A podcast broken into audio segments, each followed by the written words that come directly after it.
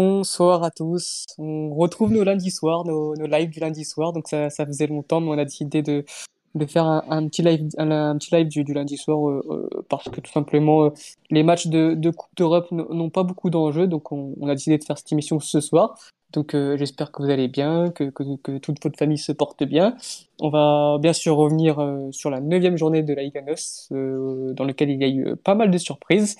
Et ensuite, euh, bien évidemment, on, parlera aussi du retournement en forme de, José Mourinho, qui, actuellement avec Tottenham est leader de la Première Ligue. On, parlera aussi euh, euh, du, Portugais du week-end. Et, voilà, mais donc pour, pour faire cette grosse émission, j'ai le plaisir d'être accompagné de Mathieu. Comment tu vas, Mathieu? Bonsoir Alex, bonsoir Dany, bonsoir Kevin, bonsoir à tous nos éditeurs. C'est c'est un plaisir de faire cette émission malgré la défaite d'hier soir. On a aussi euh, du coup Dani. Comment tu vas, Dani? Ça va et toi? Ça va tranquille. Le revenant. Ah, revenant, ouais, ça faisait longtemps. Comme- comme- Et on a aussi Kevin. Comment tu vas, Kevin? Euh, bonsoir Alex, bonsoir à tous les auditeurs. Euh, Ça va, ça va. hein. Ça fait peur avec le FC Porto, mais ça va. Ouais, je, comprends. Bah, Ça d'ailleurs, va, t'as pas eu, t'as pas eu Godinho qui a arbitré, donc c'est bon. Ouais. Ça commence. Voilà, bah justement, euh, justement, on va commencer par, euh, par ce match-là, par euh, le match qui a fait tant débat depuis, depuis samedi, hein, puisque ça a été le premier match, du coup, ça a été à- le match a eu lieu à 19h. Famalicão Sporting, euh, donc 2-2, donc euh, le Sporting qui a enfin, on va dire, perdu, des points dans cette Liga NOS. Euh, donc voilà, le Sporting avait quasiment gagné tous ses matchs, sauf contre Porto en, en début de, en début de saison. Un match voilà, dans lequel il y a eu un, débat ou plutôt un, sujet polémique, c'est-à-dire que Sporting a marqué à la dernière seconde, mais euh, l'arbitre a, a- d'abord validé le but de, Coates, mais ensuite la VAR a décidé d'annuler ce but du, du 3-2, car selon la VAR, Coates avait fait faute sur le joueur d'abord, je sais pas, ou peut-être sur le gardien, surtout sur le gardien, parce que je pense que ça a été là où la VAR comment dire, a ciblé, a ciblé la faute. Mais donc, euh, mais euh, avant de, parler euh, du match, les garçons, si, si vous l'avez vu, moi, il y a un truc qui me chagrine un peu depuis, depuis, depuis euh, 72 heures. hein. C'est que j'ai l'impression qu'il n'y a pas eu de match en fait entre Famalicão et Sporting. Moi, limite, si j'aurais pas regardé le match, j'aurais juste l'impression en fait que, qu'il y a eu cette erreur d'arbitrage. Et au final, bah, en regardant le match, tu te rends compte que certes, l'erreur fait partie du, fait partie du jeu. C'est vrai que je comprends la frustration des, sportingistes de perdre deux points comme ça sur, euh, sur une faute d'arbitrage, et encore si on peut dire ça une faute, parce que pour moi, personnellement, c'est que mon avis, il y a une petite faute qui, qui peut être sifflée. Voilà. Sur le gardien, on sait que le gardien, quand il est en l'air, il est intouchable. Mais voilà, donc je trouve qu'on en fait beaucoup trop sur cette, euh, sur cette erreur, si on peut dire ça comme ça. Alors que durant le match, il y a eu plusieurs erreurs de la part des acteurs de, de Sporting, du Sporting. Il y a eu euh, voilà, l'erreur de Adam, qui, de Adam, je sais pas comment on prononce, qui, loupe totalement sa sortie, qui permet l'égalisation de Assunção. Il y a eu l'erreur de Nuno Santos, qui le penalty. Euh, il y a eu l'erreur aussi de Palinha, qui fait une faute euh, à toute dernière minute, alors que tu n'as pas forcément besoin de faire faute. Et du coup, euh, tu as Jonathan Robert qui peut du coup inscrire ce merveilleux coup franc. Tu as l'erreur de Pedro Gonçalves qui fait cette deuxième faute et ensuite qui réagit mal, qui du coup prend ce carton rouge. Donc en fait, moi ce qui, ce qui m'énerve, c'est, je sais pas si c'est dû qu'au Sportingiste ou plutôt, je pense que c'est dû à l'ensemble du foot portugais, c'est que du coup là, euh, j'ai l'impression que si Sporting a fait match c'est que la faute de l'arbitre et rien d'autre en fait. Alors que si on regarde bien le match, ça a été un- une multitude d'erreurs de la part des joueurs du Sportingiste. Et, et voilà, après, euh, c'est vrai que peut-être Sporting aurait mérité de gagner ce match-là parce qu'ils ont, ils ont les plus grosses occasions, ils ont dominé la plupart, la plupart du temps. Mais moi, voilà, je voulais avoir votre avis là-dessus. C'est est-ce que, est-ce que voilà, est-ce qu'on en fait pas un peu trop sur, ce, sur cette euh, erreur d'arbitrage, alors qu'au final, le Sporting a fait beaucoup trop d'erreurs dans ce match-là pour, pour le gagner. Ah. C'est quoi cette réaction? Non, parce que moi, je vais, je vais dire déjà la, la réaction que j'ai eue à chaud. À chaud, moi, je me suis dit, euh, bah, il n'y a pas faute. Sincèrement, je me suis dit, bon, il n'y a pas faute. Tu regardes le ralenti, tu regardes de dos, tu dis, ouais, bon, finalement, euh, il y a peut-être faute. Mais euh, c'est c'est léger. C'est-à-dire que si il siffle, c'est pas euh, honteux. Si on il siffle pas, c'est pas honteux non plus. C'est-à-dire que ça dépend de l'arbitre que tu as face, à toi. Après, quand tu reprends tout le contexte, oui, contre Porto, il avait fait déjà des erreurs qui étaient en défaveur du Sporting, et ainsi de suite. En soi, euh, je peux comprendre la frustration. Ce que je comprends pas, c'est comme l'a dit Alex, c'est qu'il n'y a pas eu que ça. Après, à chaud, bien sûr, tu ne dis pas, ouais, bon, euh, euh, on s'est fait, fait voler, mais on a mal joué. Non, tu te le dis peut-être le lendemain, tu commences à réfléchir, etc. Mais il n'y a pas eu ça. Pas, enfin, moi, j'ai pas, pas l'impression que j'ai eu. On nous a parlé d'un vol constant. Il y a eu toute une com qui s'est mis autour de ça. Et maintenant, ils sont tous unis. Maintenant, c'est bon, ils sont tous unis. Ils vont, ils vont aller la chercher. Et vu qu'ils ont fait un but hors jeu ensemble à la dernière minute, donc maintenant, ils sont vraiment tous unis. hein. Comme si ça, comme si n'arrivait jamais dans les, dans les effectifs, quoi. Un but à la dernière minute. euh, pff. Ouais, mais ça, tu- encore heureux, il n'en manquait plus qui, qui fête le, le but en, applaudissant, ça- en applaudissant sur place. Enfin, je sais pas, Moi, je trouve que ça c'est bien parce que c'est un truc qu'on n'avait pas euh, de la part de, des à- avant. Je trouvais que c'est ça, ça accusait un peu trop les fautes d'arbitrage et, et, et c'est tout. Là, avec Cameroun, voilà, ils ont même bon voilà, ça en fait peut-être un peu trop, mais là au moins voilà, ils ont ils vont ils vont faire leur leur, leur, leur- comment dire, leur, euh, déclaration là-dessus sur voilà, on est unis contre tous, déjà ça a déjà commencé, etc. pas. Mais ça, c'est- que- mais voilà, non, mais ça, quand, c'est quand du, tout- c'est du quand blabla, un va, Alex. tout le, monde, tout le monde y va. Ouais, mais c'est peut-être grâce à ça, comme Concession a fait avec Porto, que tu peux aller chercher ce, ce titre-là, parce que voilà, ils vont se mentaliser là-dessus, en fait, de dire que bah, on est seul contre tous. Non, mais, mais ça, mais ça, c'est ce que je te dis. C'est que pour moi, c'est de la com. C'est qui, contre qui, en fait? Contre qui? C'est la, Donc, euh, on est, on est en décembre, on a fait quoi? 10 journées? 11 Neuf. euh, 9, pardon? Euh, Unis contre qui? Ça vient de commencer? On a l'impression d'entendre un club qui est premier tous les ans. Faut, enfin, faut se calmer un peu. euh. Là, c'est leur, leur première saison où on sent vraiment, et on le dit, moi je ne dis pas que depuis là, ils sont candidats au titre. C'est c'est réel. Pour l'instant, en tout cas, ça tient et j'ai l'impression que ça peut tenir sur la durée. Mais ils n'ont pas besoin de ça, en fait, c'est pour moi, cette, cette année. Ils n'ont pas besoin de, de faire une com aussi débile avec, euh, euh, voilà, et contre l'autre, je sais pas quoi. Je ne sais même plus c'est quoi leur slogan à la con qu'ils ont trouvé, parce que c'est le cas, c'est totalement débile. Ils n'ont pas besoin de ça. Ils sont mis derrière ça alors qu'ils ont pris un rouge bêtement. C'est pas de la faute de l'arbitre. hein, Voilà, c'est ça que je veux revenir. C'est de la faute du joueur qui l'a qui l'a dit en plus parce que Pedro Gonçalves l'a dit sur ses réseaux, c'était débile et j'aurais pas dû. Après la réaction à chaud, ouais, je peux comprendre, c'est la dernière minute, on perd deux points. Je peux comprendre même que Ruben Amorim hein, ait lâché l'insulte parce qu'apparemment il, il devrait même pas avoir rouge. Moi, je vous promets, à ce moment-là, je regardais mon assiette, j'entends un grand euh, fils de 1-1 en portugais. On l'a entendu jusqu'à Guimarães. hein. Ah, Je me, je, je re- je me retourne, je regarde la télé, je vois il va vers le moment de sortie, j'ai fait ah bah ça c'est Amorim, ça c'est sûr. Et hop là, il a pris son rouge, c'est tout. Faut pas être choqué qu'il prenne un rouge sur ça. Il peut réagir, mais attends, des, des, des- des décisions comme ça, t'en as tous les week-ends. Tu dois insulter tous les arbitres de je ne sais quoi, ah bah tu fais pas les, tu, fais, tu finis pas les matchs alors. C'est comme ça. Qui se plaignent, je comprends sur le moment, c'est normal. Mais après, euh, avec Ouais, du là, recul, c'était 48 heures, là. euh, Enfin, ça, Ouais, je- avec, avec du recul, tu peux pas ouais, aller voir le match de Braga et dire ah, c'est honteux, il y a ça, c'est honteux, il y a ça. Ouais, ça fait pas depuis, de- depuis hier qu'il y a des erreurs d'arbitrage. Ça, ça existe tous les week-ends. Je veux bien, je veux bien être d'accord sur le fait que Benfica et Porto, ça c'est plus litigieux. Et je vais même dire un truc que je pense que ce cas-là, franchement, cette faute-là, c'est Benfica ou Porto, on, ça saute. C'est-à-dire que je, je pense que Ouais, y a pas de faute. ça rentre. Je, je pense Oui, eu- ça, ça, je suis d'accord. moi, je c'est- pas, parce que pas- c'est pas parce que de tout temps, j'allais te dire, de- toi, depuis que moi je regarde le football portugais, que c'est pas parce que Benfica et Porto sont plus avantagés que toi t'es désavantagé. C'est-à-dire que là, c'est le cas. Là, c'est une interprétation d'arbitrage. Mais comme l'a dit Alex, c'est- trop facile de parler que de ce match parce que, enfin, de parler que de ce- cet incident, enfin, enfin cet incident. Il y a plein. Il y, a- ça, il y a- il y a- il y a- il y a ce but refusé. Mais comment, comment, ne, comment ne pas parler du match? Parce qu'on n'en parle pas Ouais, du match. c'est On, ça, dirait- on dirait c'est qu'il n'y a pas eu de ça. match. On dirait qu'il n'y a pas eu de match. C'est ça. Donc euh, ça fait une polémique de fou pour un truc. Enfin, c'est une interprétation d'arbitrage. Alors, on savait, on savait que ça allait être, ça allait être compliqué comme match. On savait très bien pour que ça peut Mais- être compliqué mais comme match. on pouvait c'est- glisser. c'est- c'est- on sait depuis la saison dernière que c'est dur d'aller jouer à Famalicão. On, on- on le sait ça, même si c'est pas le Famalicão de la saison dernière, on sait que c'est quand même dur d'aller jouer là-bas. Donc moi, si je peux revenir sur le match, si- si- juste si on prend euh, pour rapidement pour, pour commencer, euh, pour commencer, quand tu regardes les XG du, du, du Sporting, t'as 1,5 contre 0,70 du, du Famalicão. Sauf que si tu enlèves le penalty du, du Sporting, donc le penalty de Santos, t'as so- t'as 0,7 0,7. Donc t'as à peu près produit la même chose que Famalicão. Ce qui veut dire que le Sporting a fait un match moyen, a fait un match moyen en termes d'occasion créée, a fait un, match, un film deuxième mi-temps où T'as la chance, t'as la chance d'avoir un coup franc magnifique de Pedro. euh, La, la première mi-temps, tu domines, ça c'est vrai. Le Famalicão ne voit pas le jour. Euh, t'as la chance Et, ensuite. encore, Mathieu, quand même, moi je trouve que les premières minutes, quand même, euh, Famalicão Les toutes a, a- a su ouais. bien, a, su bien analyser même les, les, les failles du, du Sporting avec les couloirs, etc. C'est- c'est- Ça c'est vrai, je suis, je suis- je suis d'accord avec toi. Après, ils réagissent un petit peu après le, le but de Pedro Gonçalves, qui est magnifique aussi, super euh, exploit individuel. Et après, ils, ils obtiennent ce corner, but. Et après, t'as Poro qui arrive à faire ce, ce, ce coup, qui, qui arrive à Mhm. marquer ce coup franc. C'est un magnifique coup franc. Il est placé en plus, il est vraiment, vraiment dur à mettre. Euh, T'arrives, à- t'arrives à la, juste à la mi-temps. C'est bénéf. T'arrives à 2 à la mi-temps, tu dis, tu, tu, tu que ça, va- bien se passer. Mais t'arrives en- sur cette deuxième mi-temps, le but il arrive à la 90, euh, le but il arrive à la 90e à peu près. Pendant 45 minutes, le Sporting ne fait rien. Le Sporting commence à jouer à la baballe, commence à, tourner avec ses défenseurs centraux, à, faire circuler le ballon, sans réelles occasions, sans, sans, réelle intention. Et le Sporting, la Famalicão a commencé à réagir, oui, avec les trois changements, notamment de Jean-Pedro Sousa à un moment sur, vers la 65e minute de jeu, en mettant Jonetto, la première de Jonetto, on avait déjà parlé, 17 euh, ans euh, entre les lignes. Ça a fait un peu de bien, ça a un peu remis tout. Et, Robin Amorim n'a pas, pas, réussi à réagir. Et le Famalicão, oui, ils ont réussi, ils ont ressorti beaucoup plus de ballons, ils sont allés plus, plus près de la surface de réparation, ils ont obtenu ce coup franc, ils ont marqué.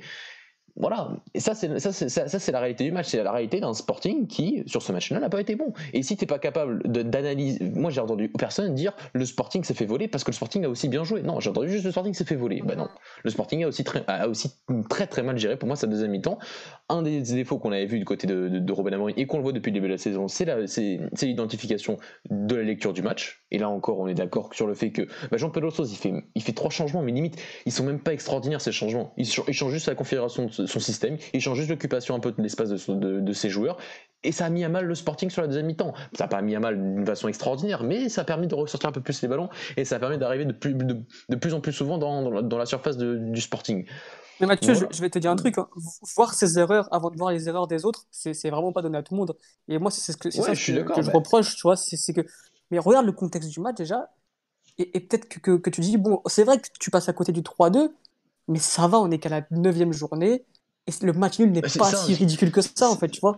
Mais surtout ça, c'est la tension qu'il y a eu pour, pour ce but-là à la 9 journée. Ah, qu'il arrive à la 28e, à la 29e, à la 31e, ah, je suis d'accord. Je suis d'accord que là, oui, tu peux, tu peux te sentir. Enfin, tu peux, tu, tu, sais que c'est la dernière ligne droite, mais montrer autant de tension, euh, insulter l'arbitre, parce que je suis désolé, c'est pas, parce, parce que Concessant et, Jésus n'ont pas, été, ont pas été expulsés depuis le début de la saison que, que ne peut pas être expulsé en, en, traitant de fils de pute l'arbitre. C'est quoi cette logique? Je suis désolé. Et là, ça, c'est la démonstration d'une tension qui fait que bah, tu manques de sérénité. Tu, en fait, surtout incohérent avec la com qu'il a en conférence de presse. Ah bah, où il dit que la première place. Non, mais ça, c'est vrai. Après, Mouloud, ça a toujours été un, sanguin. Ça a toujours été un sanguin, que ce soit une Casapi et tout ça. Il avait déjà eu, euh, je crois, des histoires avec un arbitre, si je ne me trompe pas, Mathieu. Il y avait eu un truc comme ça. Euh, ça a toujours été un sanguin, même chez nous, etc. Mais le truc, c'est qu'il te dit en conférence de presse que voilà, Sporting, euh, il se met pas de pression, que pour l'instant, on est premiers, on verra bien, que de toute façon, c'est ce que Sporting doit viser, que voilà, c'est l'ambition qu'on doit avoir, etc. Mais tu sais, genre en mode, je contrôle le truc, tu vois. Et quand tu viens après en fin de match complètement débordé, lâcher une insulte comme ça, ça c'est dommage parce que ça ça te ressemble pas en fait. Ça, ça ressemble pas à la communication que tu veux donner aux médias. Et c'est bête parce qu'il a pas besoin de ça non plus, je trouve. Et ça ressemble pas surtout à la confiance que tu as transmise à ton équipe depuis le début de la saison et depuis que tu es arrivé. Parce que le Sporting, je suis désolé, le Sporting est toujours premier. Le Sporting, malgré ça, est toujours, est toujours invaincu dans le championnat. Malgré ça, euh, on a un sentiment que c'est une équipe qui a quand même des, qui commence à avoir vraiment des principes, qui commence à avoir du jeu, qui commence vraiment à, avoir un vrai sens dans ce que dans ce, qu'il veut faire. Je, en fait, je comprends pas autant de tension, autant de, enfin limite cette tension malsaine, alors qu'il y a, enfin il y a, y a, aucune raison d'être inquiet. On dirait qu'ils ont perdu le championnat euh, samedi dernier. C'est pas vrai. Et il y a aussi le côté il y a aussi ce côté de. enfin, je suis désolé, quand, quand, le président arrive et nous dit, comme tu l'as dit, Alex, que. Euh, non, c'était Dani qui a dit que euh, euh, ce but-là n'aurait pas été invalidé si ça avait été le, le, Sporting ou Porto. Béfica et Porto. Mais c'est, voilà, c'est, un complexe d'infériorité.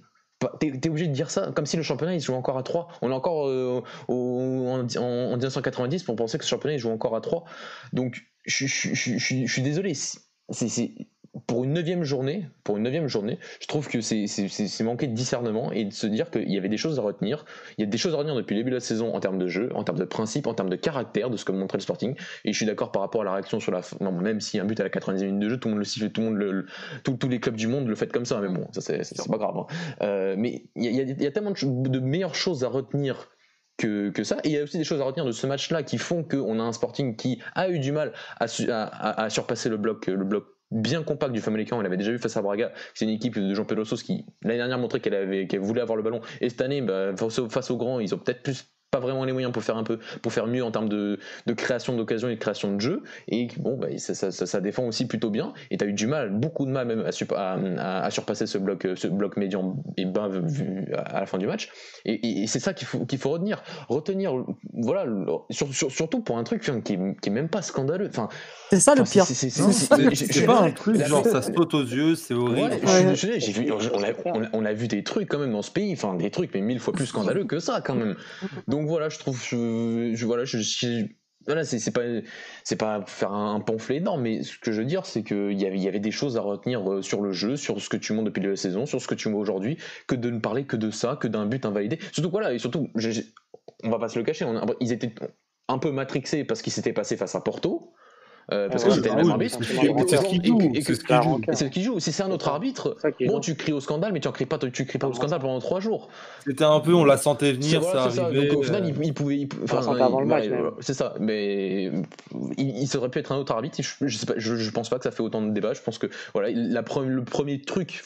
Après, c'est un, but qui, qui, est contestable. Je, suis d'accord parce qu'on moi, je l'aurais pas validé, mais ça me choque pas que l'arbitre le, valide, et c'est surtout lui le professionnel, même si on est au Portugal. Et, et, et, vous, moi, je, sais pas, je trouve que c'est que, que, ils, sont, ils sont partis, les supporters Sporting qu'on connaît, qu'on a vu sur les réseaux et qu'on voit aussi à la télé depuis, depuis, 72 heures, sont partis direct de, sur la façon que dès le moindre truc, on allait fracasser l'arbitre. Et c'est vrai que là, le pire, c'est qu'il tombe sur ah. un but, euh, un but, euh, enfin une action de jeu en fin de match qui, qui arrange pas les choses. Bah, c'était la même chose contre là, ce que j'ai envie de te dire, c'est-à-dire que euh, ils, ont été éliminés parce que c'est le rouge de Coates qui ne devait pas avoir lieu, je ne sais quoi. en fait, ils parlent jamais, jamais du match en fait contre l'Ast qu'ils ont été dominés tout simplement. Et, et, et c'est relou parce que oui, c'est vrai que c'est.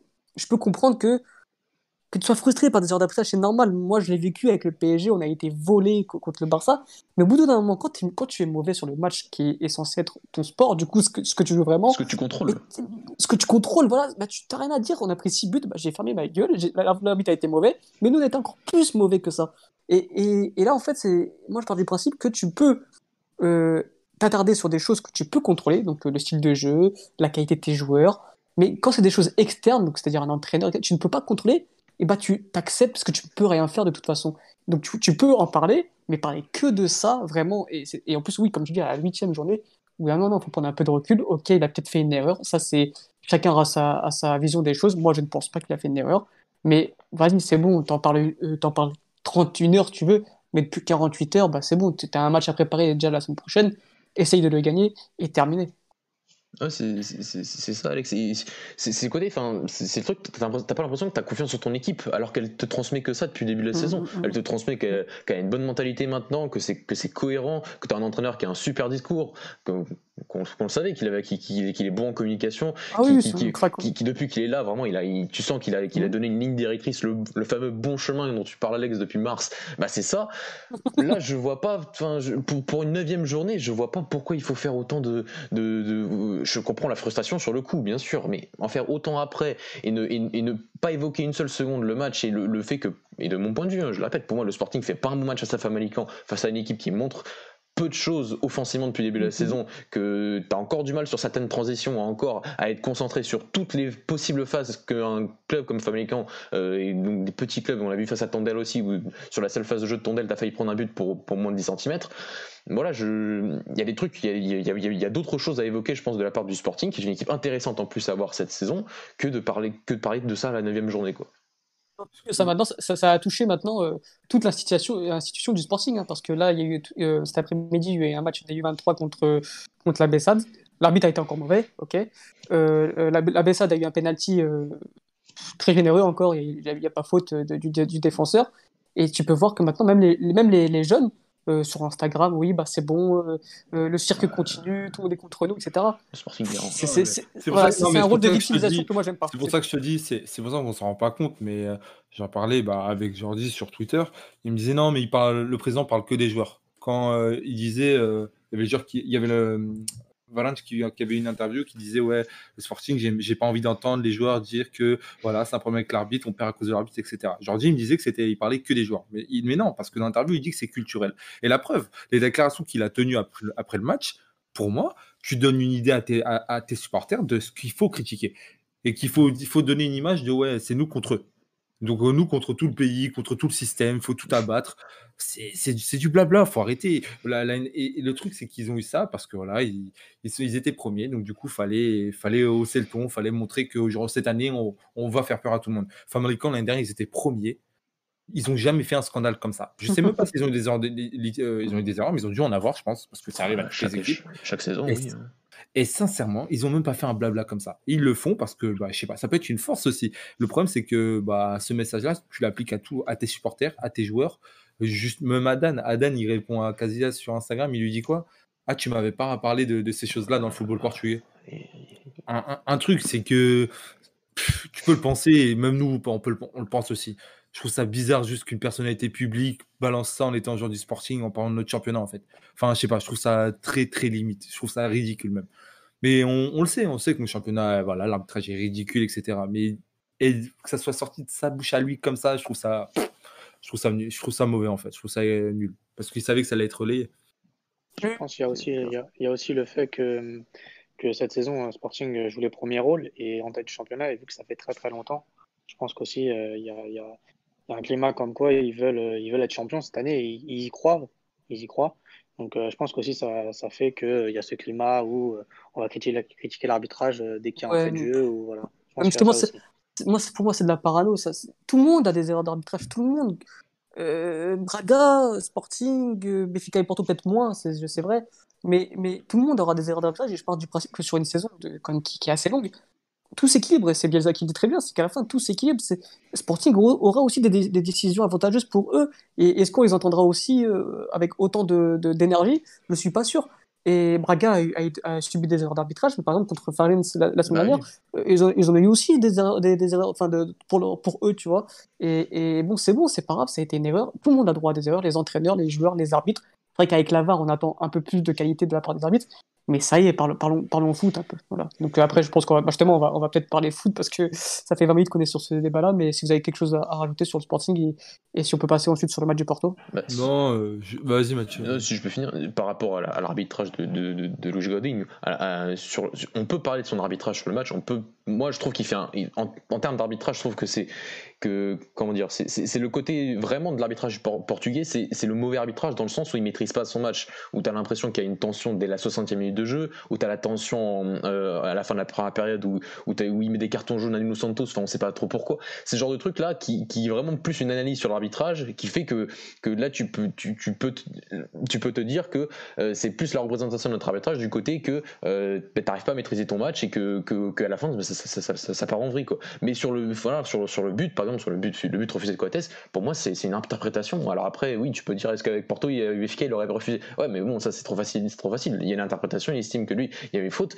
Voilà, c'est pas le truc le plus scandaleux. Si tu parles, de qualité d'arbitrage pur et dur, là, oui, là, tu peux, tu peux me dire que, que, que, que, Codinho fait un, fait un, maîtrise pas son match jusqu'à la fin. Ça, ça oui, mais sur le, sur le, juste sur l'action, pour moi, c'est une interprétation et, et c'est difficile de, de, dire autre chose. Quoi. C'est bon les garçons, on peut passer sur, euh, Allez. sur le match de Porto?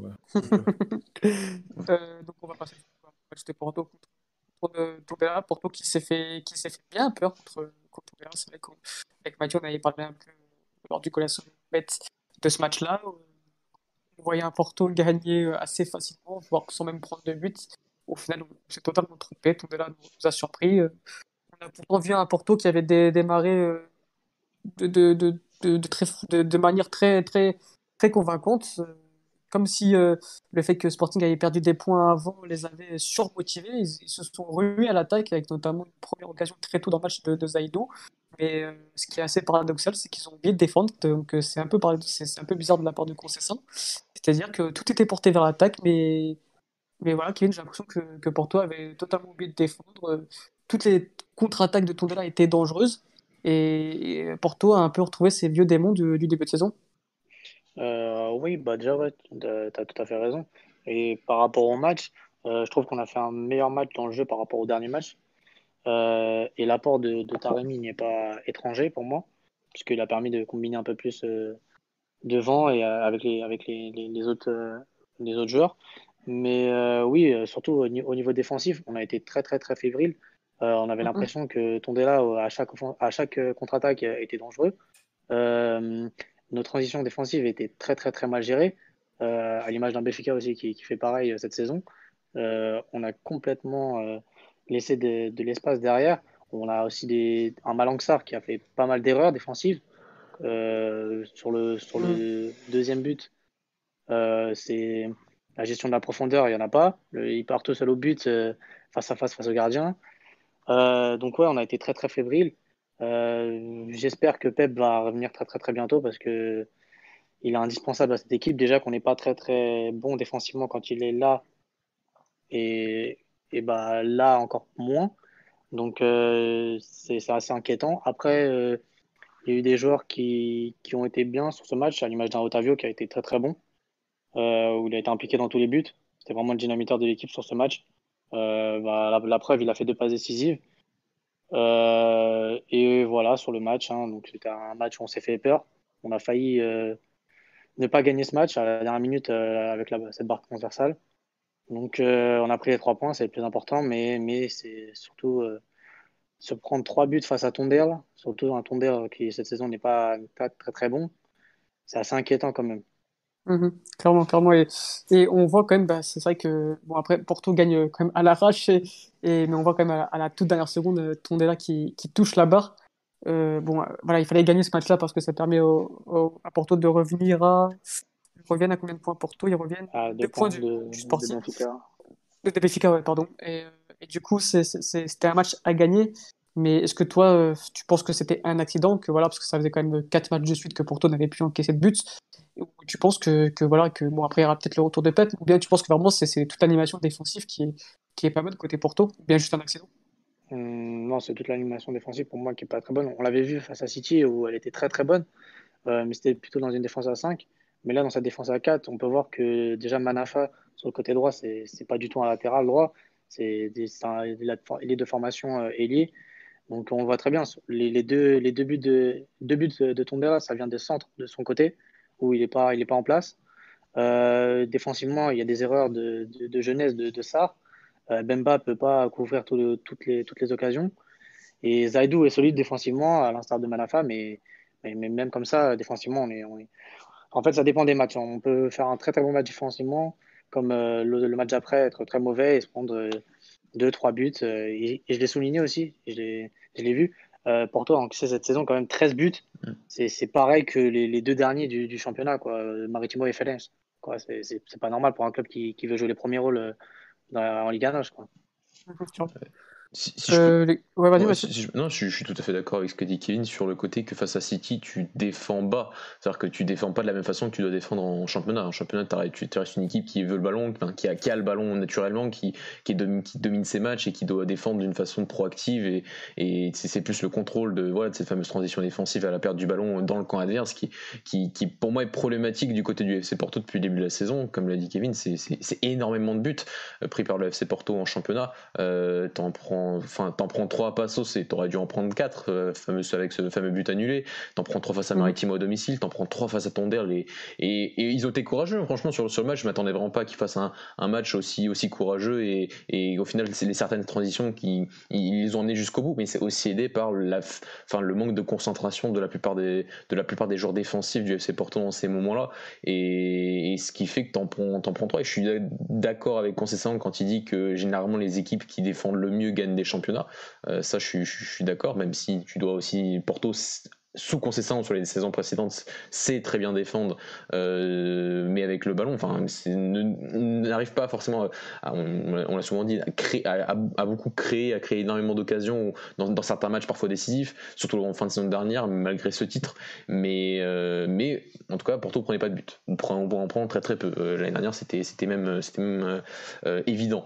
là, c'est vrai que si du côté du FC Porto, tu as encore cette saison toujours autant de mal, même si tu en marques 4 aujourd'hui, mais face à Santa Clara, c'était très pauvre sur certains matchs, a été très pauvre aussi en termes de création d'occasion. Si en plus t'as pas ce côté défensif, et mais même si Pep revient, j'ai envie de dire, déjà avec Pep, on a vu des problèmes, notamment face à Maritimo. Donc je suis pas certain qu'il c'est il est à un super niveau actuellement, mais c'est un homme ne peut pas changer toute une organisation. Pour moi, il peut l'améliorer, mais tout changer, c'est compliqué. Et là, on voit quand même des failles euh, depuis le début de la saison. Encore une fois, ça attendait assez assez inquiétante pour le modèle de jeu, voilà, de pour le de, de pour ce qu'il essaye de mettre en place, qui on sait est une équipe qui veut, qui, qui au moins si elle n'arrive pas en, mettre 4 comme face à Tonnerre, elle, elle, en prend pas, quoi, ou elle en prend peu. Et là, c'est pas vraiment le cas. Et c'est pour ça que si j'étais supporter du FC Porto, bah, je serais pas forcément très, euh, très, euh, très optimiste par rapport juste à, ce point-là, à ce point de, bah, des, fameuses transitions défensives et de l'aspect défensif du FC Porto depuis le début de la saison. Euh, y a, sur le chat de Twitch, il y a, un, éditeur qui réclame Otavio en sélection portugaise. Qu'est-ce que vous en pensez? Faire le barbecue, peut-être. ah, il est bon, hein. il est bon depuis la, la saison dernière. Enfin, non, il... est bon, mais. C'est pas, il est pas mauvais. Il est bon. Il est bon. Son poste, voilà quoi.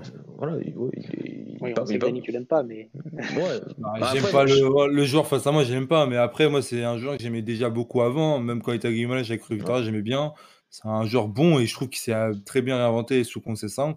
Et un joueur beaucoup plus complet, même tactiquement, c'est bon d'avoir un joueur comme ça dans son équipe. Mais parle de la sélection, ouais, peut-être, hein, ça peut arriver. Non, mais... bah, je suis d'accord avec toi, non, il n'a pas sa place. Non, non, pour la sélection, c'est, j'espère que c'est pour rire, mais en tout cas, ça, ça, reste. Moi, j'attendais beaucoup quand après sa fameuse. Bah, c'était déjà avec Concession aussi hein, qu'il était. Il a, il a fait une saison avec Vitoria avec euh, Guimaraes, mais il fait aussi une saison. Euh, enfin, il fait une demi-saison avec Vitoria et une saison entière avec Concession.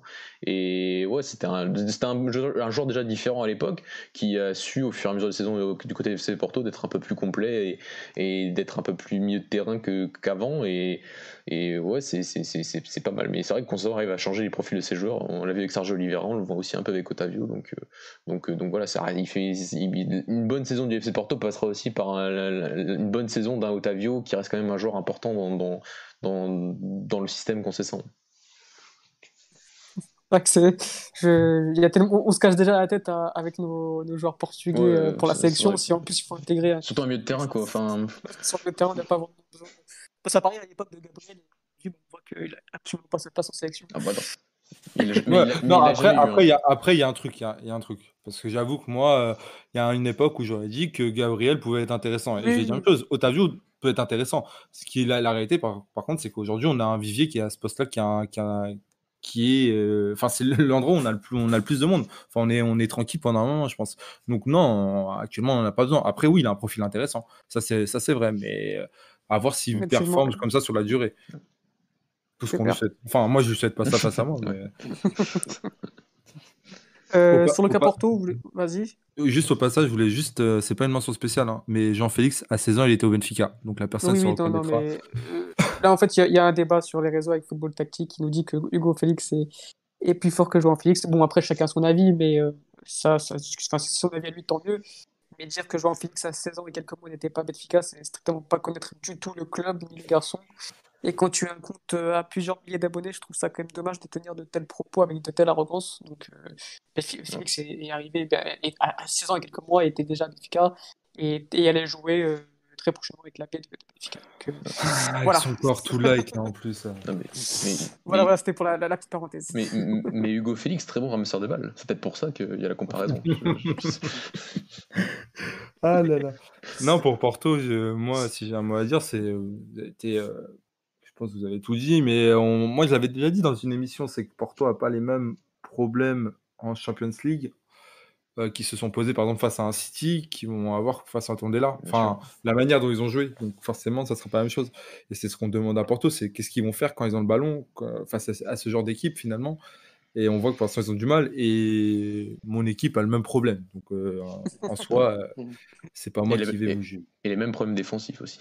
Oui, totalement. on y reviendra. Ça ne pas depuis, ça, pas depuis, depuis longtemps que c'est le cas, en tout cas. Ouais. de la chance. Euh, à Porto, c'est bon, les garçons? Ouais. Oui, je pense. Kevin, tu veux rajouter quelque chose d'autre pour, pour ton club? Non, je pense qu'on a été complet. Euh, été complet. Ouais, du peut-être un, un, petit mot sur Oui, attends, peut-être Vas-y, Kevin. Un petit mot sur, euh, sur Mariga qui, sur ce match, euh, a été enfin efficace et a marqué des buts. C'est ce qu'on lui demande. Dans un 4-4-2, c'est pas anodin, je pense. Hein. Voilà, la, la part de, de Taremi l'a aidé sur, euh, sur ce match aussi. Mais enfin, il a été utile à l'équipe et il, a marqué des buts importants. Ouais. Mais moi, je voulais petite mention spéciale à, bah, Taremi, hein. enfin, enfin, il est titulaire, il, marque, et enfin, pas... et, Raphaël Barbosa, on va peut-être en parler euh, vendredi prochain, Alex, mais, mais euh, est-ce qu'il, je sais pas s'il trouvera, je, sais pas si c'est un épiphénomène son, son bon match face à face à Porto, mais, mais en tout cas, c'est un, un, joueur que j'aime bien depuis plus longtemps, qui, qui, est un bon petit joueur et qui, qui, a fait un bon match face à, face à Porto et qui bah, a fait une passe décisive plus un, plus un but quoi. Ok, on va passer du coup euh, à ton club, Mathieu, Braga. Braga merde. qui... Braga qui a... Misère. qui a- qui, voilà, misère, comme tu dis, qui a perdu des points, qui a fait, je dirais pas un non-match, mais qui a quand même été euh, moins bon que, que ces dernières semaines, surtout en première mi-temps, où voilà, euh, Braga a été, a été bien moins bon que, que les semaines précédentes, avec des attaques pas assez rapides, ça manquait d'intensité, et quand on connaît la défense et la façon de défendre de la Bessade, euh, voilà, avec un, jeu aussi, euh, avec aussi peu d'intensité offensive, c'était compliqué de, bouger cet adversaire-là. Euh, Bessade a fait un très beau match, notamment dans tout ce qui était contre-attaque et transition offensive. Mais, euh, mais voilà, Mathieu, voilà, c'est vrai que, que là, c'était- pas des. Enfin, j'ai pas envie de dire que c'était pas le moment de perdre des points parce qu'il n'y a jamais de bons moments. Mais c'est vrai que c'est dommage de, perdre des points maintenant alors que le Sporting venait de venait d'en perdre la veille, quoi. Ouais, après, euh, depuis hier, j'essaie de prendre un peu le problème à, l'envers et de se dire que si tu. Au final, Braga ne perd que 3 points sur cette fameuse période de match tous les 3 jours euh, avec la Ligue Europa. Donc, euh, j'ai envie de dire, c'est jamais le bon moment de perdre des points, comme tu l'as dit, mais au final, ne perdre que 3 points sur cette période-là, après avoir perdu les deux premiers matchs de, de la saison. donc, bien, sûr que c'est dur à casser, mais le constat est quand même que cette équipe-là a tout de même très bien géré toute cette période-là et que ouais, si hier face à face la Bessade, euh, ça a été euh, ça a été ça a été compliqué, c'est-à-dire qu'on a eu les mêmes problèmes défensifs que face à l'AEK, c'est-à-dire un, un- une difficulté à, à la perte du ballon, difficulté à contrôler l'espace entre les lignes et c'est vrai que des joueurs comme Afonso Sousa, des Miguel Cardoso se sont se sont régalés hier euh, et on a le problème c'est qu'offensivement on a on a absolument pas été là, c'est vrai que la Bessade a bien mieux défendu que la EK Athènes jeudi dernier, mais on a eu aussi un Braga qui a eu ce, problème dans la circulation du ballon et ce problème de, d'intensité dans, cette circulation de ballon pour, essayer de, désorganiser un peu le bloc euh, de, la Bessade en première mi-temps. Et c'est vrai que tu fais une première mi-temps euh, catastrophique. T'as, bah, catastrophique, tu as quand même deux occasions de. Enfin, tu as une, situation où en début de, période, début de première période, je sais pas pourquoi il tire pas, il, fait tout bien, il dribble André Morera et, et il tire pas, il, je sais pas, il sent que l'angle est trop petit alors que pour moi, de, ce qu'on voit, il peut, il peut tirer. Puis ensuite, tu as, une, énorme erreur d'André Morera qui fait une très mauvaise première, enfin au final, une très mauvaise première période, une excellente deuxième période. Et tu as un 3 contre 2 très très mal négocié par Yuri Medeiros qui sort à la mi-temps parce qu'il oui, il fait de très très loin son, son pire match depuis qu'il est à Braga. Et. Et voilà, et donc oui, tu, tu prends en plus ce but euh, euh, en toute fin de, de deuxième période et de première période, et donc oui, tu arrives 2-0 à à la pause. Mais donc voilà, je me dis que peut-être que Carval, c'est voilà, je l'ai encensé euh, jeudi dernier encore sur, euh, sur les matchs à Sofaléen, c'est face, euh, face à l'AEK et même déjà une, quelques semaines face à Benfica sur sa, sur sa lecture déjà au- en, en- en- avant match et pendant le match là c'était avant match bon bah, je trouve que le fait d'avoir regardé peut-être cette équipe fameuse cette fameuse équipe type cette équipe qui avait quasiment commencé le match il y a trois jours face Ouais. à l'AEK et de, de mettre personne d'autre. Enfin je voilà je pense qu'il y avait quand même tu sentais vraiment une- un manque de, de fraîcheur physique sur, sur cette première période.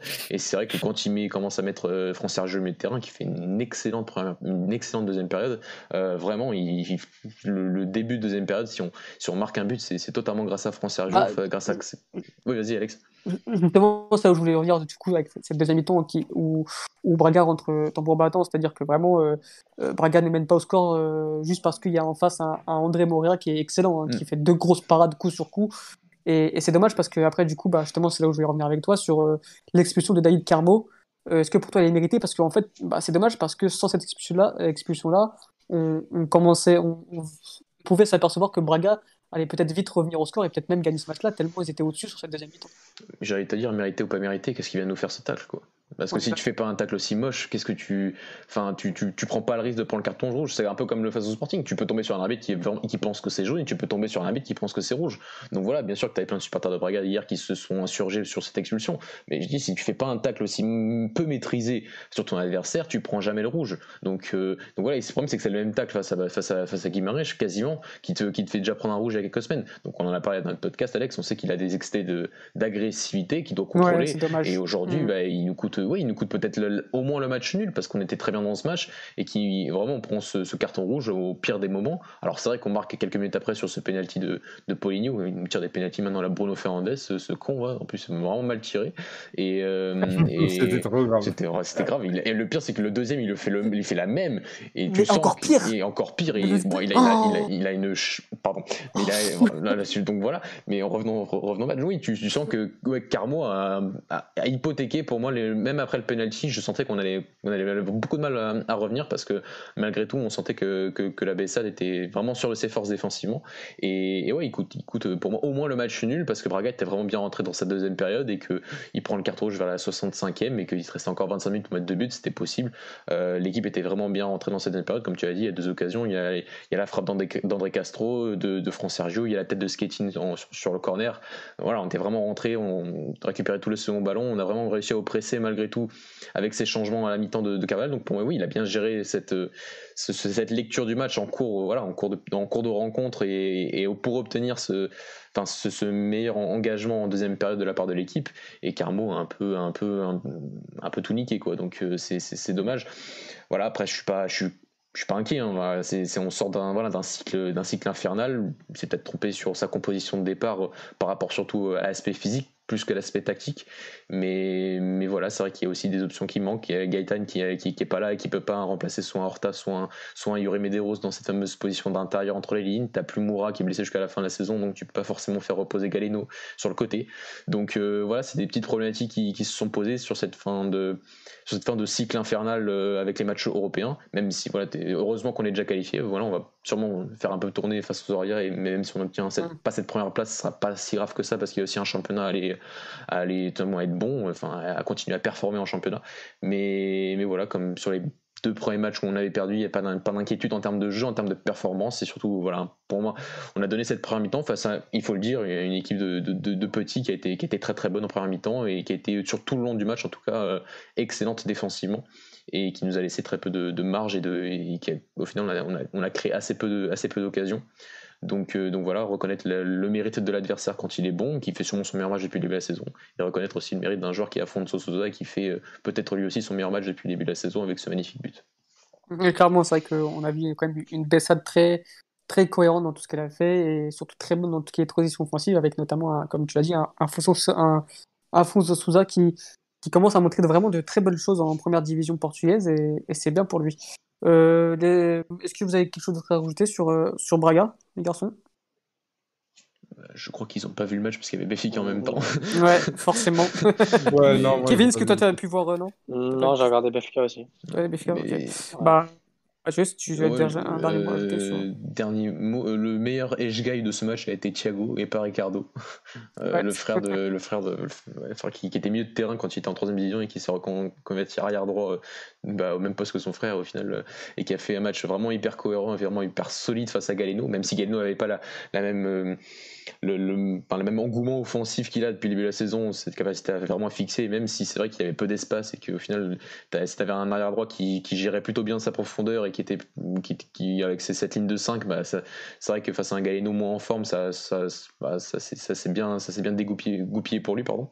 Euh, et euh, dire aussi que si la Bessade avait un avant-centre, cette équipe-là serait beaucoup plus, euh, beaucoup plus euh, dangereuse, plus, plus compétitive et serait peut-être déjà mm-hmm. un, un meilleur classement parce qu'au final, avant ce match, ils avaient marqué que 3 buts.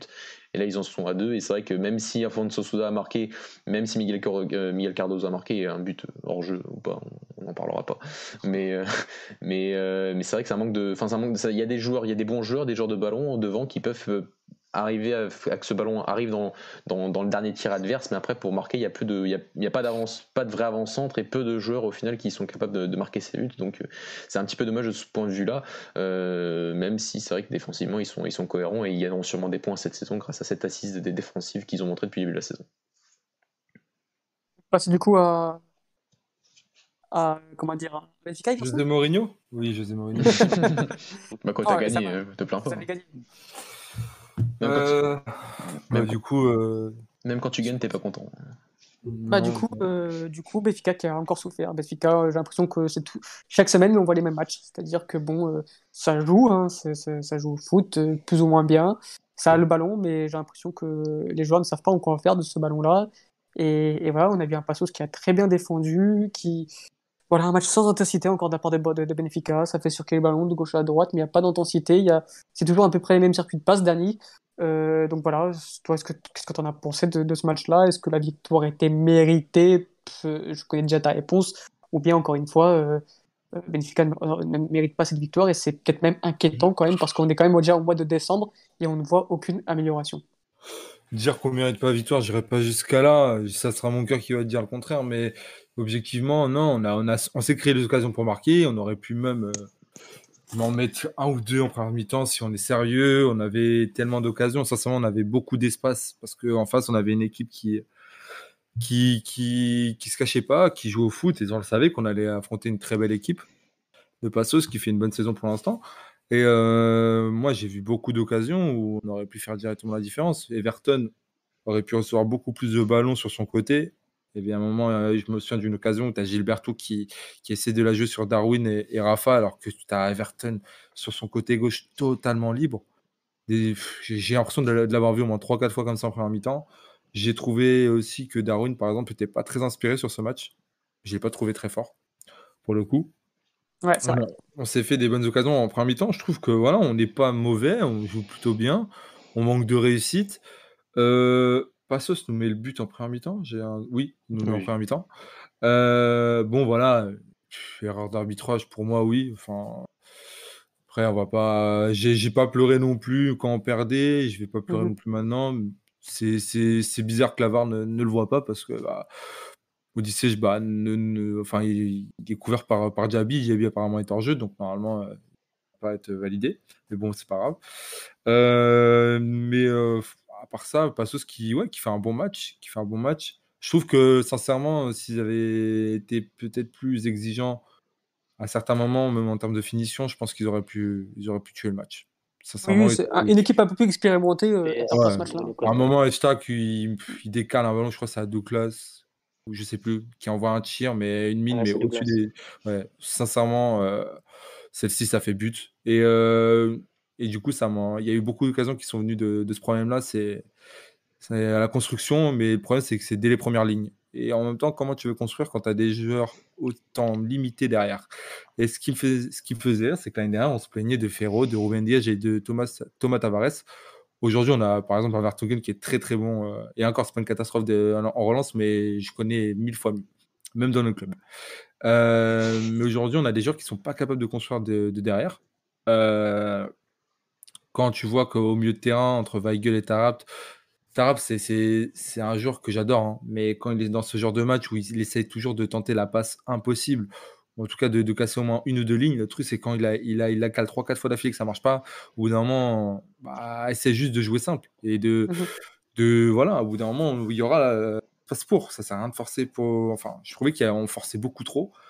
Weigel que j'ai pas trouvé mauvais, mais peut-être que le, le, jeu réclamait autre chose et Gabriel est rentré. Enfin apparemment parce que je l'ai pas vu faire grand chose outre des ne jamais jouer dans le sens du jeu, jouer long, jouer constamment long, alors que le jeu te demandait peut-être de jouer au sol. Euh, je le vois rarement progresser balle au pied.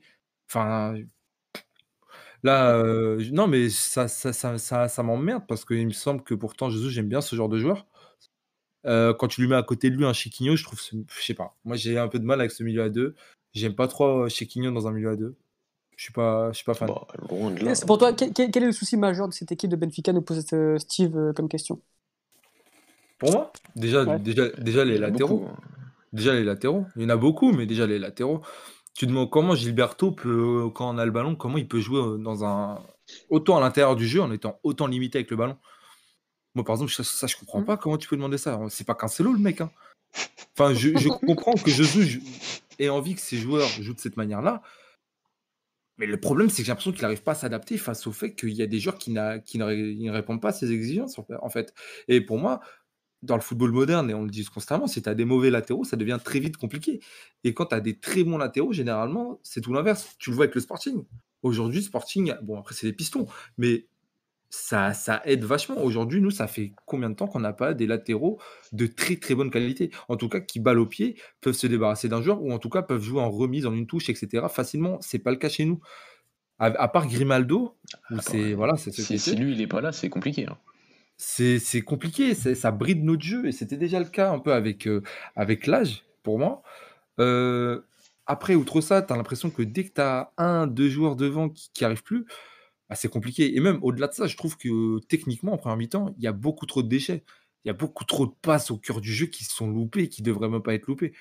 Au-delà de ça, je pense que ce que veut demander ce que demande Jesus en première mi-temps, c'est pas si mauvais. C'est pas si mauvais, même le placement de Rafa et tout, j'aimais bien. Mais le problème, c'est que tu peux pas louper autant. Techniquement, on loupait beaucoup trop. Il y avait trop de déchets. Et moi, ça, ça me posait problème. En seconde mi-temps, c'est là où ça m'a le plus agacé, en fait. C'est que, moi, sincèrement, pour moi, le but, il vient de nulle part. C'est-à-dire que c'est un but. euh, la, la minute d'avant, on doit, on, on peut en pre- on doit le prendre, ou en tout cas, si Passos veut, il y a match nul et ça bouge pas.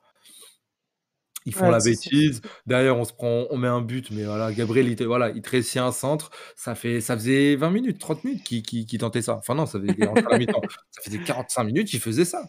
Et ça, ça, ça marchait pas. Il est là le problème, c'est que. Il y a un manque d'idée quand même dans cette équipe de Béfica. Ouais, on est au non, il y a un manque d'aller- d'idée. et- et On est en mois de décembre, et après, encore une fois, moi au début, je disais, ouais, après, comme on le dit, là, l'enchaînement des matchs n'est pas évident. C'est vrai que quand Mhm. tu regardes tous les, toutes les équipes qui, pour l'instant, jouent tous les trois jours, C'est dur. Compliqué. c'est Mm. dur. Dans le contenu, il y a très très peu d'équipes qui dégagent un, un véritable football. Donc c'est pas c'est pas anodin. Et, et quand tu regardes, ceux qui ne jouent pas tous les trois jours se débrouillent plutôt bien pour ceux qui ont des idées de jeu cohérentes. Mais après, ça veut pas, tu pourras pas te cacher derrière ça tout le temps. Il y aura un moment où il faudra dégager plus. Et là, en janvier, encore une fois, si des a T'as des même un euh, qui, qui propose quand même un, un contenu, je pense, nettement ah oui, meilleur que Benfica avec un. après, un- après, il y a une différence avec c'est qu'il y a une base. Ça. oui. Ça, on en a déjà Nous, parlé. il y hein. Mm. Nous, C'est- nous, il n'y a pas de base. C'est là le problème, c'est qu'on repart de, de zéro et avec des éléments qui, pour moi, il y en a certains qui devraient même plus être là. Mm. Il est là le Mm. problème. Donc tu peux repartir de zéro, euh, mais tu as encore des, des joueurs qui font un peu tâche. Euh, c'est compliqué. Mais pour moi, il y a- il y, a aussi un problème d'identité. Enfin, je suis désolé, on met, on met ce but, on, voilà, on est content, en fait, le but, etc. Mais moi, j'ai pas eu l'impression qu'on avait une équipe qui cherchait le, à tout prix à marquer. hein. Je ne Mhm. nous ai pas senti inquiets, je ne nous ai pas senti encore euh, perdre une occasion de, de, de planter. Euh, voilà. Si on part encore un peu plus loin, je disais rien depuis le début de saison, mais là, je vais commencer à le dire parce que ça, ça m'emmerde. Mais pourtant, je vais le dire, hein, Jesus, j'aime bien l'entraîneur. Et j'aime bien l'entraîneur, mais je préfère peut-être l'entraîneur quand il est en dehors de Benfica. C'est bizarre, mais je préfère le voir ailleurs que chez nous. Mais, mais j'aime bien ce qu'il fait. Le problème, c'est que quand, comme moi, j'ai- j'aime le fait qu'on utilise notre formation, j'aimais bien cette politique, même si elle est un peu bizarre. hein, euh, j'aimais bien le fait qu'on ait envie de, de l'utiliser à bon escient. Le problème, c'est que je, je sais que, que Jesus a beaucoup de sympathie pour le joueur brésilien. C'est c'est vraiment son, son fidèle compagnon depuis le début de, de sa carrière. Le problème, c'est que si euh, faut que Gonzalo Ramos soit natura- naturalisé brésilien, ça va prendre du temps. Donc, faut qu'on trouve une solution. Parce qu'en fait, j'aimerais bien le voir jouer. Je, veux bien qu'on, j'aimerais qu'on m'explique comment Pedrinho peut se blesser, rentrer et proposer pour l'instant peu de choses. On sait qu'il a du, du potentiel, de la qualité. Mais comment il peut avoir plus de chances que Gonzalo Ramos? Parce qu'il a moins de concurrence à droite? Surtout que tu fais rentrer Gonzalo Ramos euh, contre Rangers alors que tu es mené au score et que tu as besoin de lui. Il rentre, il il prouve. marque, il prouve et derrière il joue plus. Enfin, il joue contre Paris tu- mais il joue. non, mais c'est- tu- donnes un message aberrant. Je veux dire, hier, quand tu fais rentrer Seferovic à mi-temps, au bout d'un moment, là, c'est bon. Il a peut-être commencé à comprendre. Euh, Seferovic, voilà, il a eu de la réussite, il marquait, il était plutôt bon, mais il n'est pas constant, il n'est pas régulier. Mhm. Au bout d'un moment, un mec qui a quoi, 26, 27 ans, tu sais qu'il va pas progresser plus que ça. Tu sais ce qu'il peut te donner, mais tu sais qu'il va pas pouvoir te donner plus que ça. Tu as un mec à côté qui peut t'apporter, te donner un, pour moi quelque chose de différent par rapport à Darwin, mais de manière drastique, parce que c'est un joueur totalement différent. Pourquoi il rentre pas? C'est aussi un joueur de surface, c'est un joueur qui peut, qui peut jouer en tant que neuf. Ça est- pour moi, ce n'est pas un véritable neuf, mais il peut donner. euh, moi, ce que j'ai vu Seferovic faire euh, hier, durant le match, durant son entrée, je vois pas qu'est-ce que, qu'est-ce que Gonzalo Ramos ne sait pas faire. Jouer de haut but, il sait faire. Jouer en remise, il sait faire. Prendre la profondeur, il sait faire. Jouer, jouer euh, enfin même, il n'avait pas eu trop d'occasions de la tête, mais même ça, il sait faire. Donc, je- c'est quoi? C'est l'expérience? C'est le fait qu'on veut pas mettre des responsabilités? Mais au bout d'un moment, il va falloir le faire, en fait. Si tu en donnes à Pedrinho sur le côté, pourquoi tu ne t'en donnes pas, te donnes pas à Gonzalo Ramos? Ça, c'est dommage. Après, je suis pas aux entraînements. C'est un peu ce qu'on on se répète à chaque fois. Il a donné une chance à Thiago Araujo en Coupe de la Ligue. Il donne, euh, il donne le banc à Jean Ferreira. Ça, pour moi, c'est super bizarre parce que pendant temps, tu as Thomas Tavares qui se promène à Laves, qui pour moi sera un prêt. Voilà, pour moi, tu apprends dans tous les cas. C'est-à-dire que dans tous les cas, tu apprends, même quand tu joues pas, tu apprends d'une certaine manière, mais tu pourrais apprendre encore mieux. Je suis désolé, je vois pas pourquoi Thomas Tavares pourrait pas être actuellement avec nous. Je comprends pas. Après, après Dani, moi, pour le, le, le, le- comment dire, pour Thomas Tavares, moi, pour moi, il n'a pas encore le niveau pour être, pour être et, Mais- et jouer. Et, Mais, et- je, mais je suis après, oui, d'accord avec toi, Alex, mais Ferreira, il a. Non, non, bah non, il pas le. Comment il est sur le banc hier? Comment il est sur le banc hier? Hier, il était sur le banc. Comment Thiago Arrojo, il va peut-être jouer cette, année, peut-être, allez, pour moi, il va faire un ou deux matchs avec la 1. Et je, pense qu'il est capable de les faire. Par blessure, par quelque chose, il va peut-être les faire. Comment il, les, fait, en fait? Comment il les fait? Comment il les fait alors que Jota part à Valladolid? Mais et c'est même pas, il y a un doute, c'est-à-dire que Jota, il était mis de côté toute la pré-saison. Donc, euh, je sais pas, c'est- un problème. Mais bon, ça, ça sera encore un autre débat. Pour revenir sur le match aussi, j'aime pas mettre tous les mots de l'équipe sur un seul joueur. Otamendi, voilà. Moi, je pense que si ce mec-là n'était pas venu de Porto, enfin, il n'y avait pas un passif avec Porto qui est assez important parce que c'est l'année euh, où ils ont, ils ont fait, ils ont tout gagné, ils ont été, ils ont, été super par rapport à nous. Il y a le 5-0, il y a la fête Nalouge. Forcément, ça a, ça a un impact. Ça a un impact. Puis le fait qu'il y a 6-7 mois, il avait commenté un truc de Porto, etc. Forcément, ça a un impact. Aujourd'hui, il est avec nous. Aujourd'hui, il fait des matchs qui ne sont pas bons. Mais sincèrement, sincèrement, à, à part le match d'hier, je l'ai trouvé mais catastrophique. C'est-à-dire euh, la manière dont il aborde les 1 contre 1, la manière dont il défend en reculant, c'est ça me rappelle ça me rappelle Ferro et je suis même pas loin de dire que c'est encore pire. Le, le moment où il prend son jaune, il doit pas le prendre, mais la, la- pour la manière dont il a défendu, je pense qu'il devrait même prendre rouge. Sincèrement, parce qu'il a laissé un boulevard aux joueurs.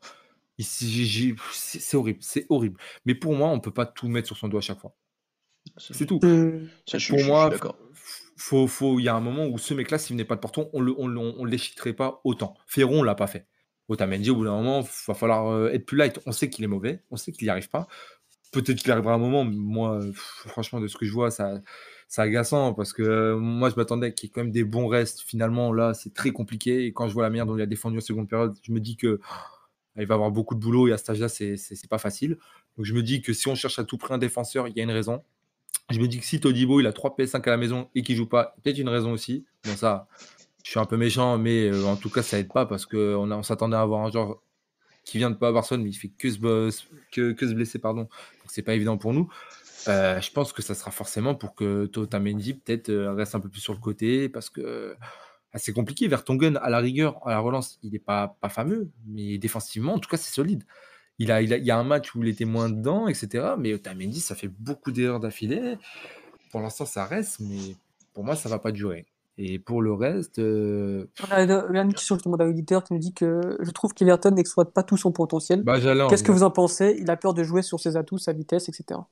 J'allais, j'allais en venir. Pour l'instant, c'est le dernier match qu'on avait vu euh, où il avait été homme du match. Bah, c'était bon. Il fait un bon match. C'est ça? Non, Maritimo. Maritimo, ah oui, oui, oui. Maritimo. Maritimo, il fait un bon match. Là, c'était encore moins bon. On va le laisser du temps, mais parce que pour moi, c'est encore une fois, c'est une valeur sûre. C'est-à-dire que si ce mec-là, on n'arrive pas, c'est pas un Raoul, Raoul de Thomas. Pour moi, c'est Everton, c'est vraiment une valeur sûre. C'est un mec. Si on n'arrive pas à exploiter ce mec-là, il y a un réel problème. Et surtout, Jesus, je pense qu'il le connaît mieux que personne. Pour l'avoir affronté au Brésil, pour, pour que ça soit une demande de sa part, etc. Je pense que il va à tout prix que ça marche. Et pour qu'il soit appelé en sélection brésilienne, c'est pas non plus, c'est pas anodin. C'est qu'on a affaire à un joueur qui est très bon.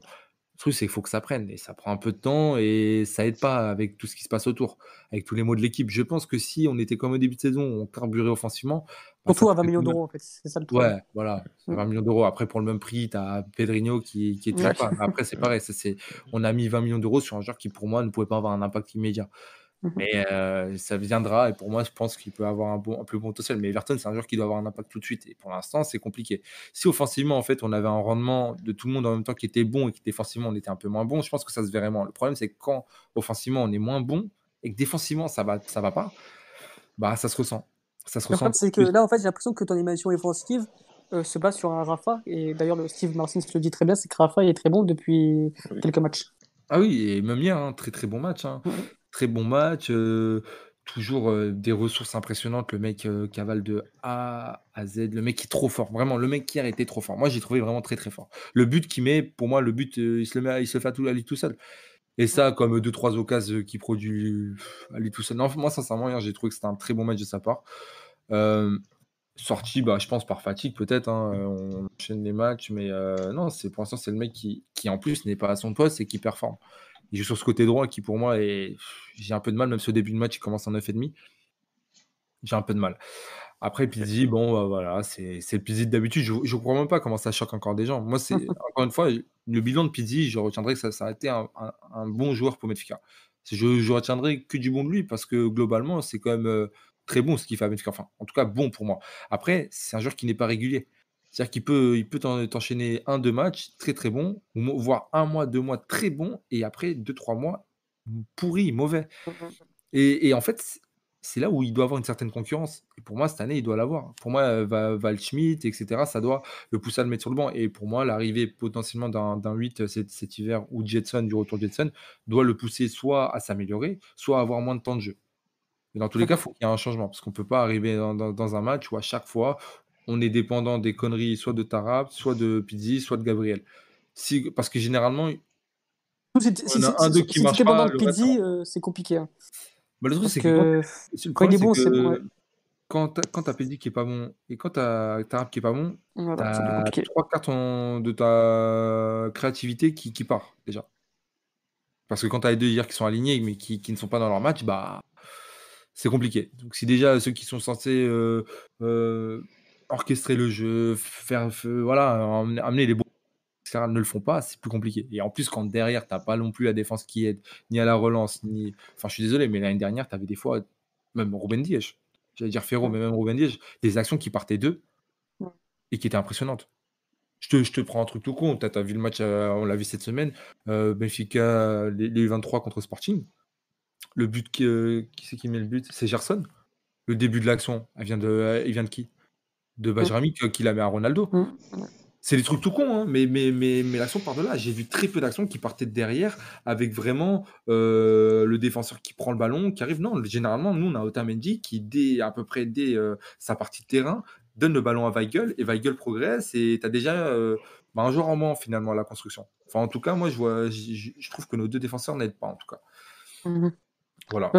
c'est bon, Dani, pour ton, pour ton, analyse du match contre Passos. Est-ce que les autres garçons, est-ce que vous, les, vous voulez compléter quelque chose? Euh, moi, je, je, veux bien revenir sur certaines paroles de, de Dany sur le côté Otamendi. En fait, j'espère qu'on a bien compris depuis le début de la saison que on mettait pas tous les mots de, l'organisation défensive de Béfica sur Otamendi. On est surtout, on a surtout été critiques sur son transfert, sur, sur, mm. sur le côté direction sportive de son transfert. On a beaucoup parlé Alex depuis le début de la saison. Mais mm. après, les mots de Béfica défensivement, Otamendi, on fait bien évidemment partie. Il n'y a pas que ça. On a parlé les problèmes à perte de ballon, les problèmes pour pour contrôler la profondeur, euh, les problèmes de la qui en contraint, euh, et même Grimaldo en contraint ont du mal. On a, il y a plein de problèmes qu'on a évoqués qui sont relatifs à Otamendi parce qu'il fait partie de cette, organisation défensive, mais, pas que. Même si individuellement, c'est vrai qu'il est, vraiment, il est vraiment très très très très moyen depuis le début de la saison. Mais, mais, mais ça, c'était sur le côté Otamendi. Sur le côté Everton, en fait, je trouve qu'il il, va quand même être largement meilleur quand tu vas affronter une équipe qui va te laisser beaucoup plus d'espace qu'un Passos euh, hier. Et encore, j'ai vu que quelques extraits, mais même sur les derniers matchs que j'ai vus, même face à Braga notamment, euh, quand, quand il peut pas, quand il peut pas percuter avec le ballon, et comme c'est être censé à la fois un intérieur et à la fois un ailier, quand il, il doit avoir cette double fonction, et bah, il montre pas, il montre pas, en fait, il montre pas assez de, de, de, sensibilité dans ces espaces intérieurs et dans cette capacité à, dans les espaces réduits, à, être, à vraiment faire la différence. Et ça, je pense que ça s'apprend parce que je, je, bien sûr, je l'ai pas vu au Brésil, mais quand on voyait certains matchs aussi de Flamengo avec, avec Jesus, bon, il y a quand même, quand même des, des, matchs avec beaucoup d'espace, avec parfois des équipes qui étaient très très, mal, très très mal organisées défensivement. Et donc tu te dis que lui, avec cette capacité, oui, de conduite de balle, de, de, de percussion un contre un, quand il a plus d'espace, il, il, même à la Copa América l'année dernière, ça par contre, où, je l'avais vu, où tu sortais que oui, le, garçon a vraiment des qualités quand il peut percuter de son côté pour revenir à l'intérieur. Mais là, dans des matchs au Portugal, à Benfica, où tu vas souvent rencontrer des équipes qui, oui, défensivement, vont être très compactes, vont mettre deux lignes de 4 ou une ligne de 5 et une ligne de 4 et vont laisser très peu d'espace entre lignes. Et toi tu vas quasiment pas pouvoir euh, à moins de décrocher très fortement de d'essayer de, provoquer mais tu vas provoquer 4 5 5 joueurs ça, ça, sur le côté ça servira à rien. Donc c'est là où tu as vraiment besoin d'un latéral très bon et c'est ce qu'il a pas s'il a pas Grimaldo à côté parce que notre Tavares ne, convainc pas depuis de la saison. Donc euh, donc je me dis que je suis d'accord avec Danick sur le fait que tu le payes 20 millions d'euros, a ce statut brésilien, enfin d'international, brésilien. Donc t'attends qu'il t'apporte beaucoup tout de suite. J'ai peut-être envie de dire que même s'il m'a déçu sur pas mal de matchs depuis la saison, qu'il faut peut-être aussi lui aussi un temps d'adaptation pour ce nouveau contexte, parce que malgré que ce soit notre bon petit championnat, il a quand même ses spécificités et, malgré tout, ça reste un championnat européen et pas un championnat sud-américain. Donc il y a aussi un temps, un temps d'adaptation, je pense, pour un garçon qui avait jamais, qui avait jamais connu l'Europe euh, avant. Et le dernier point euh, sur Passos, parce que Passos, euh, il faut, parler, faut, parler, en parler parce que c'est peut-être euh, c'est mon favori pour la cinquième place cette saison. C'est mm. vraiment fort ce qu'ils font. C'est vraiment déjà le mercato était très bon, on avait déjà, évoqué les, les deux derniers mercato et voilà, c'est rare les paroles. Bon, on avait parlé après le match face à Porto et c'est ce, plan de jeu qui, même si on avait dit que Porto était aussi dans cette phase de, de match tous les trois jours et donc tu pouvais tomber sur un, sur, un, sur un match où tu es, un peu moins bien, comme Braga hier d'ailleurs. Euh, mais eux, ils ont parfaitement exploité ça. Et hier, bah, quand tu entends les paroles d'un entraîneur qui dit qu'on a peut-être perdu parce qu'on a essayé de gagner le match, bah, j'ai l'impression que c'est plutôt représentatif de ce qu'a fait Passo sur, sur tout le long du match, qu'ils ont quand même ils ont quand même essayé de le gagner. Ils ont surtout essayé de le gagner, je pense. Et, et, et c'est c'est rare pour un, pour un soi-disant petit au Portugal, et donc il faut, forcément le souligner, et souligner le travail de Pep depuis plus d'un an, presque un an et demi du côté de, de Passos, parce que vraiment cette équipe-là, elle est, elle est, elle est, bien sûr, elle, est pas, elle, va pas tout le temps avoir le ballon, mais elle est quand même très cohérente, très très cohérente parce que d'ailleurs ils ont quand même déjà 14 points depuis la saison et très très cohérente sur, sur, sur, ces, moments de contre-attaque, sur ces, sur ces moments aussi d'organisation défensive.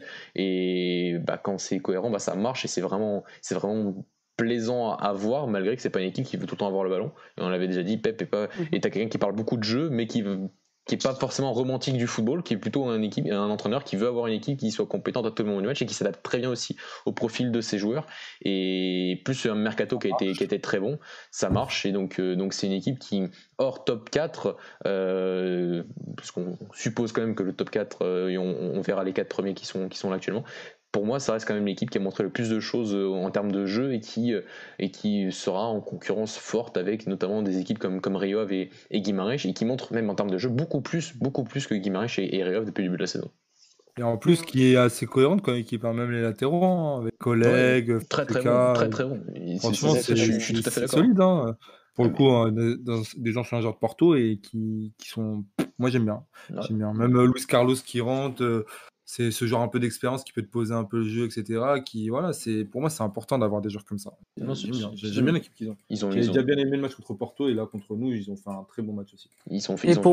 Vas-y Alex, vas-y. Vas non, vas-y Mathieu. Non, je, veux dire, c'est parce que, oui, parce que ils ont réussi à, enfin, ils ont réussi à nous convaincre de leur prêter Luther Singh, qui était censé repartir à Moëliens et qui fait, qui voilà, que j'ai un joueur que j'aime beaucoup parce qu'il est prêté par Braga, je le suis depuis qu'il est au Portugal et, et c'est vraiment un, un, bon joueur. Il, et, et Passo, ça fait, ça fait partie du bon recrutement, mais comme tu as dit, tu as, des très, as des très bons joueurs, tu as des latéraux qui sont, qui sont vraiment très bons. Fernando Fonseca déjà fait une très bonne saison à, Rio, euh, pardon, à Gilles Vicente la saison dernière, euh, et là Oleg, bah, depuis, depuis qu'il a Passos, progresse. Et bien sûr que sur le papier, c'est pas des, latéraux qui qui ont le potentiel et qui avaient en tout cas le potentiel et le niveau pour jouer FC Porto. Le problème, c'est que quand tu vois les latéraux d'aujourd'hui, de 2020, bah, tu te dis que tu aurais pu faire mieux et que tu pu avoir, avais mieux déjà chez toi que, que d'aller dépenser des sommes parfois absurdes pour certains, pour certains latéraux que le FC Porto aujourd'hui. Et oui, pour revenir à, Pepa, d'ailleurs, il, a fait une, une, interview cette semaine de Record où justement il explique que dès qu'il est arrivé à Passos, il a voulu direct s'imprégner de cette mentalité de Joga sauce, quoi, en gros, mais c'était pas forcément un jeu de possession, c'était vraiment de, à tout moment du match, attaquer le but adverse de façon très dynamique. Et on le voit que depuis qu'il arrive à Passos la saison dernière, c'est vraiment ce style de jeu qu'il essaye d'imprégner à ses joueurs et ça marche de plus en plus. Et aussi, pour, parler de ce entraîneur, c'est un entraîneur qui a fait du très bon boulot à Tondela. D'ailleurs, si je dis pas de bêtises, Dani, Tondela avait gagné à Nalouge en 2018. Hein, pas de conneries. Si, si, avec un certain Miguel Cardozo qui a marqué hier face à Oraga. C'est ça. Euh, Tondela, je crois, il y a en 2018. Et Ils avaient gagné à Nalouge. Peut-être même en 2019, ils nous ont battu, je crois. Ils nous ont battu, je crois, deux années d'affilée, je crois. Et donc ça prouve quand même que, cet, entraîneur quand même euh, est, très compétent et il mérite peut-être euh, bien plus qu'un Passos dans les années qui vont suivre. Je, suis, tout à fait d'accord avec toi. Tondel, il fait vraiment un travail euh, phénoménal, hein. phénoménal, parce qu'il a eu certaines. Il a, il, y a même une saison où il joue même pas le maintien avec Tondel, alors qu'il est loin d'être une équipe de, folie. Et sa dernière saison, euh, c'est donc la 2018-2019 où il bat Chave 4-0 à la mi-temps et, maintient Tondel encore une fois à la dernière journée. Donc ouais, il a, il a maintenu trois saisons de suite euh, et avec un effectif qui souvent, Tondel a souvent un des, effectifs les moins, les moins bons, il faut, être honnête, mais euh, collectivement, bah, a réussi à créer des équipes qui étaient plus fortes que des Chaves qui avaient des meilleures individualités à l'époque et, qui, et, euh, il a fait vraiment bon, très bon travail. Ce qui était même encore plus perturbant, j'ai envie de te dire, c'est qu'il n'a pas trouvé de travail au début de la saison dernière et que c'est parce que t'as Passos qui vire Philippe Roche euh, au bout de 4 matchs qui, qui, a enfin cette opportunité d'aller dans un club qui est beaucoup plus riche que Tondel. Hein. Passos, c'est pas un club pauvre, enfin, dans la réalité portugaise, bien sûr. et donc, ils ont réussi voilà, à faire ces dernières mercato et donc euh, donc ouais il se, il monte et c'est ce genre d'opportunité il a eu une, une, deuxième opportunité avec Passos avec un club qui peut jouer sur papier au moins le milieu de tableau et qui là va sûrement même pour moi jouer la cinquième place, euh, bah, il démontre qu'il a, qu'il a, qu'il a, qu'il a des, vraiment des vraies qualités. C'est vraiment un entraîneur qui est passionnant à écouter. Et, et voilà, donc euh, bah, lui redonner ce mérite parce que faire les deux matchs que Passos fait à l'échelle de rouge et face au FC Porto à domicile, bah, c'est pas donné à tout le monde. Et donc c'est vraiment la preuve d'un, très bon travail depuis qu'il est arrivé.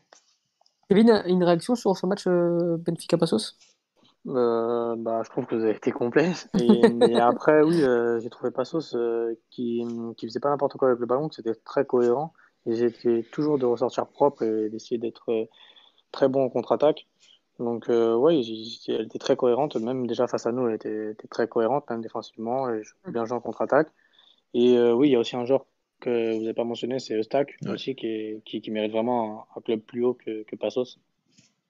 Ah, il, que... Mais il méritait déjà un peu mieux euh, après Cham. il... est parti au Mexique, il s'est fait les croiser. Donc, euh, ah, euh, lui, il a fait... Je pense qu'il va retrouver un bon club.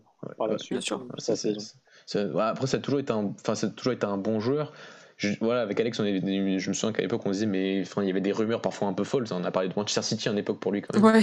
Donc, euh, c'est, mais c'est vrai que ça a toujours été un bon joueur. C'est vrai que ça a toujours été un très, un, un, très bon, même un très bon joueur de notre championnat. Il y a pas mal d'anecdotes avec lui, Victor Severino, lorsqu'ils étaient à Chaves, donc c'était, c'était assez sympa. Mais c'est vrai qu'il a fait aussi un combo de, de folie. C'est-à-dire qu'il est parti du Portugal, il a décidé de jouer pour le Canada, il s'est fait les croiser au Mexique. Enfin, c'est, il a fait un truc, ça, il aurait un truc de fou l'année dernière et voilà, il est de retour au Portugal et il se montre et, et c'est très bien pour lui. Même le truc, c'est qu'il est que prêté par Cruz Azul. Euh, donc, euh, bon, bah, les, enfin, au Mexique, on est bien payé, on a des bons, de bons salaires, donc c'est pas forcément sûr qu'il retourne, enfin, qu'il reste en Europe après, euh, après son, cette saison à Passos. Quoi. Et puis il y a de la drogue. Donc, euh, Commentaire inutile. oui, Oleg, je suis content pour lui parce que sa progression, elle est, elle est vraiment fulgurante. Parce que Clairement. Je connais pas, je donnais pas une pièce sur, sur, ce qu'il atteigne à un tel niveau en tout cas. Tu as, des joueurs comme ça qui finalement, chez les grands, ne montrent pas énormément de capacité, mais qui sont très très bons pour ce genre d'équipe en fait. Mais c'est des profils hein, qui, qui, qui, qui, se matchent très bien avec ce genre d'équipe, de, club, de philosophie, donc euh, tant mieux pour eux. Hein. Bon, euh, par contre, la frappe qui nous meilleure, ça m'a fait chier, mais. On a une question de, de la part d'un auditeur qui, euh, qui, nous demande si c'est peut-être mieux de revenir au 4-3-3, au restant au 4-3-3, ou revenir en 4-4-2 avec un 9,5 pour avoir plus de lien entre le milieu et l'attaquant de Benfica. Enfin, Est-ce que vous avez un avis sur un schéma tactique ou, ou un autre schéma, peut-être avec une défense à 3 On sait que Jorge Jesus l'a souvent utilisé au Brésil. Est-ce que vous pensez qu'il faut euh, forcément changer de schéma tactique euh, pour avoir un, un, Benfica conquérant? Bah, bah, Je sais pas si Denis veut commencer, mais je trouve que que ça va au-delà des schémas tactiques. Enfin, ça va au-delà des schémas tactiques. Cette équipe-là, elle a du mal à construire. Donc, que tu, que tu construises à 3, que tu construises à 2 avec Vertonghen et Otamendi, vraiment, qu'est-ce que ça va vraiment changer? Je sais pas. Euh, quand tu as des latéraux, enfin, que tu les mettes piston ou que tu les mettes euh, plus à une position naturelle de, latéral, et encore du côté de, de Béfica, tu as généralement une équipe qui a le ballon. Donc, euh, tes, tes, latéraux, ils jouent quasiment dans les zones que pourraient jouer les pistons du Sporting, par exemple. Peut-être qu'ils vont pas aller provoquer autant, mais c'est à peu près les, les, mêmes zones et c'est à peu près les mêmes rôles. Donc, quand tu as pas Grimaldo, bah, c'est faible, tout simplement. à droite, tu mets n'importe qui, c'est faible hein, depuis le début de la saison. Donc, euh, donc je trouve que tu as ça c'est c'est pas réducteur de penser au schéma mais je trouve qu'il y a voilà comme le Denis il y a tellement de manques aussi sur certains postes il y a tellement de, de profils qui manquent et plus le, bah, des profils qui manquent, des défenseurs lanceurs. Et si t'as pas Tarap, bah, t'as beaucoup de mal au niveau de la créativité au milieu de terrain. Euh, si t'as pas un Pizzi bon, enfin t'as que Rafa pour euh, essayer de jouer un peu entre les lignes parce qu'Everton n'y arrive pas non plus. Euh, t'as Waldschmidt qui est bon, mais qui sur certains matchs aussi est passé à travers, je trouve.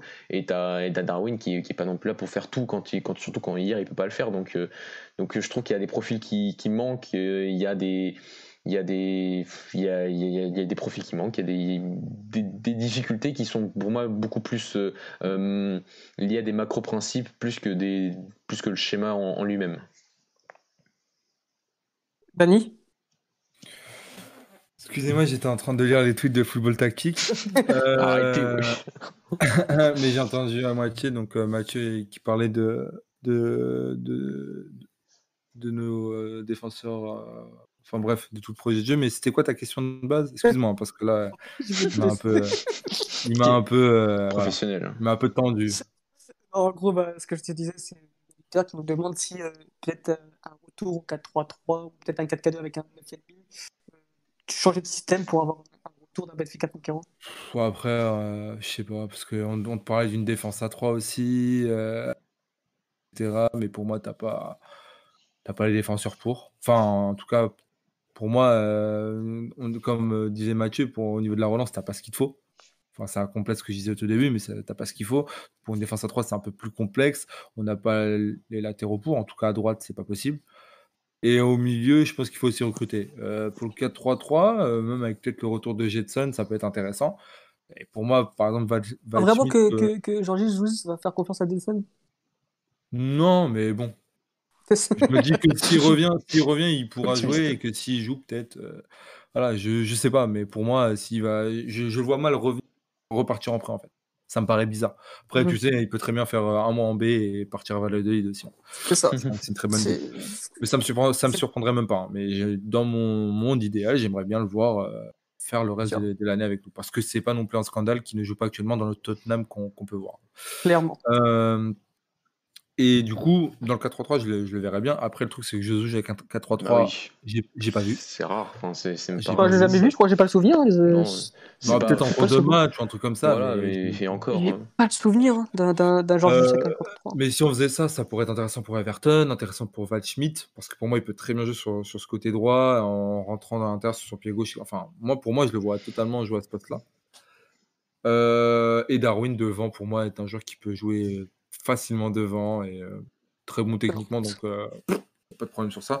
Mais après, voilà, je pense qu'il y a beaucoup d'autres facteurs et je pense que pour l'instant, comme Jesus nous l'a déjà maintes et maintes fois répété, ils n'ont pas le temps de s'entraîner. Que euh, j'avoue que c'est une saison compliquée, mais, mais, mais le problème, c'est qu'ils le savaient depuis le début et que tu ne peux pas tenir des propos comme tu l'as fait en conférence pour moi euh, de présentation où tu, tu, viens avec un discours qu'on va jouer trois fois plus, que nanana. Dani, on ne peut pas faire des promesses comme ça. En conférence de presse, il a quand même dit que Rafa était passé à côté de son match et que Gilberto a été l'homme du match. Donc moi, moi je, me pose la question vraiment si c'est si, si Georges Jesus, peut-être pas euh, totalement à côté de la plaque depuis son retour à Béfica. Enfin, bah, c'est... il y avait un truc que je me demandais aussi, c'est pour moi, euh, peut-être le, il faudrait peut-être un temps de réadaptation parce que faut dire aussi au Brésil, il n'a pas, il n'a pas eu des, des, des, des, entraîneurs avec le même niveau qu'il a actuellement au Portugal. Mmh. C'est-à-dire que pour moi, il n'avait pas des, des, équipes qui en face tactiquement étaient autant rodées, enfin aussi bien organisées. C'est moi sincèrement, tu regardes au Brésil, euh, waouh, c'est c'est incroyable. Hein. Des, des, longs ballons, des, des, espaces de malade. Yoni Gonzalez, c'était un crack là-bas. Hein. et mon Dieu, le jour que c'est. Hein. Et voilà. Et... c'est vrai. non, mais tactiquement, tactiquement c'est, je, je, veux bien croire, je sais pas, je veux bien croire, je voyais les matchs. Donc, joue, j'avais une facilité à, à, se défaire de ses, ses, équipes, de ses adversaires facilement. Comme il le disait aussi, euh, en Europa League, il a beaucoup plus de facilité dans le sens où pour lui, les entraîneurs sont un peu moins compétents et ont certaines fragilités que peut-être des équipes portugaises n'ont pas. Mais c'est moi pour moi dans notre championnat, il y a de tout, mais il y a quand même beaucoup de qualité en termes d'effectifs. et on l'avait déjà vu l'année dernière, ça fait déjà un bon moment que ça dure.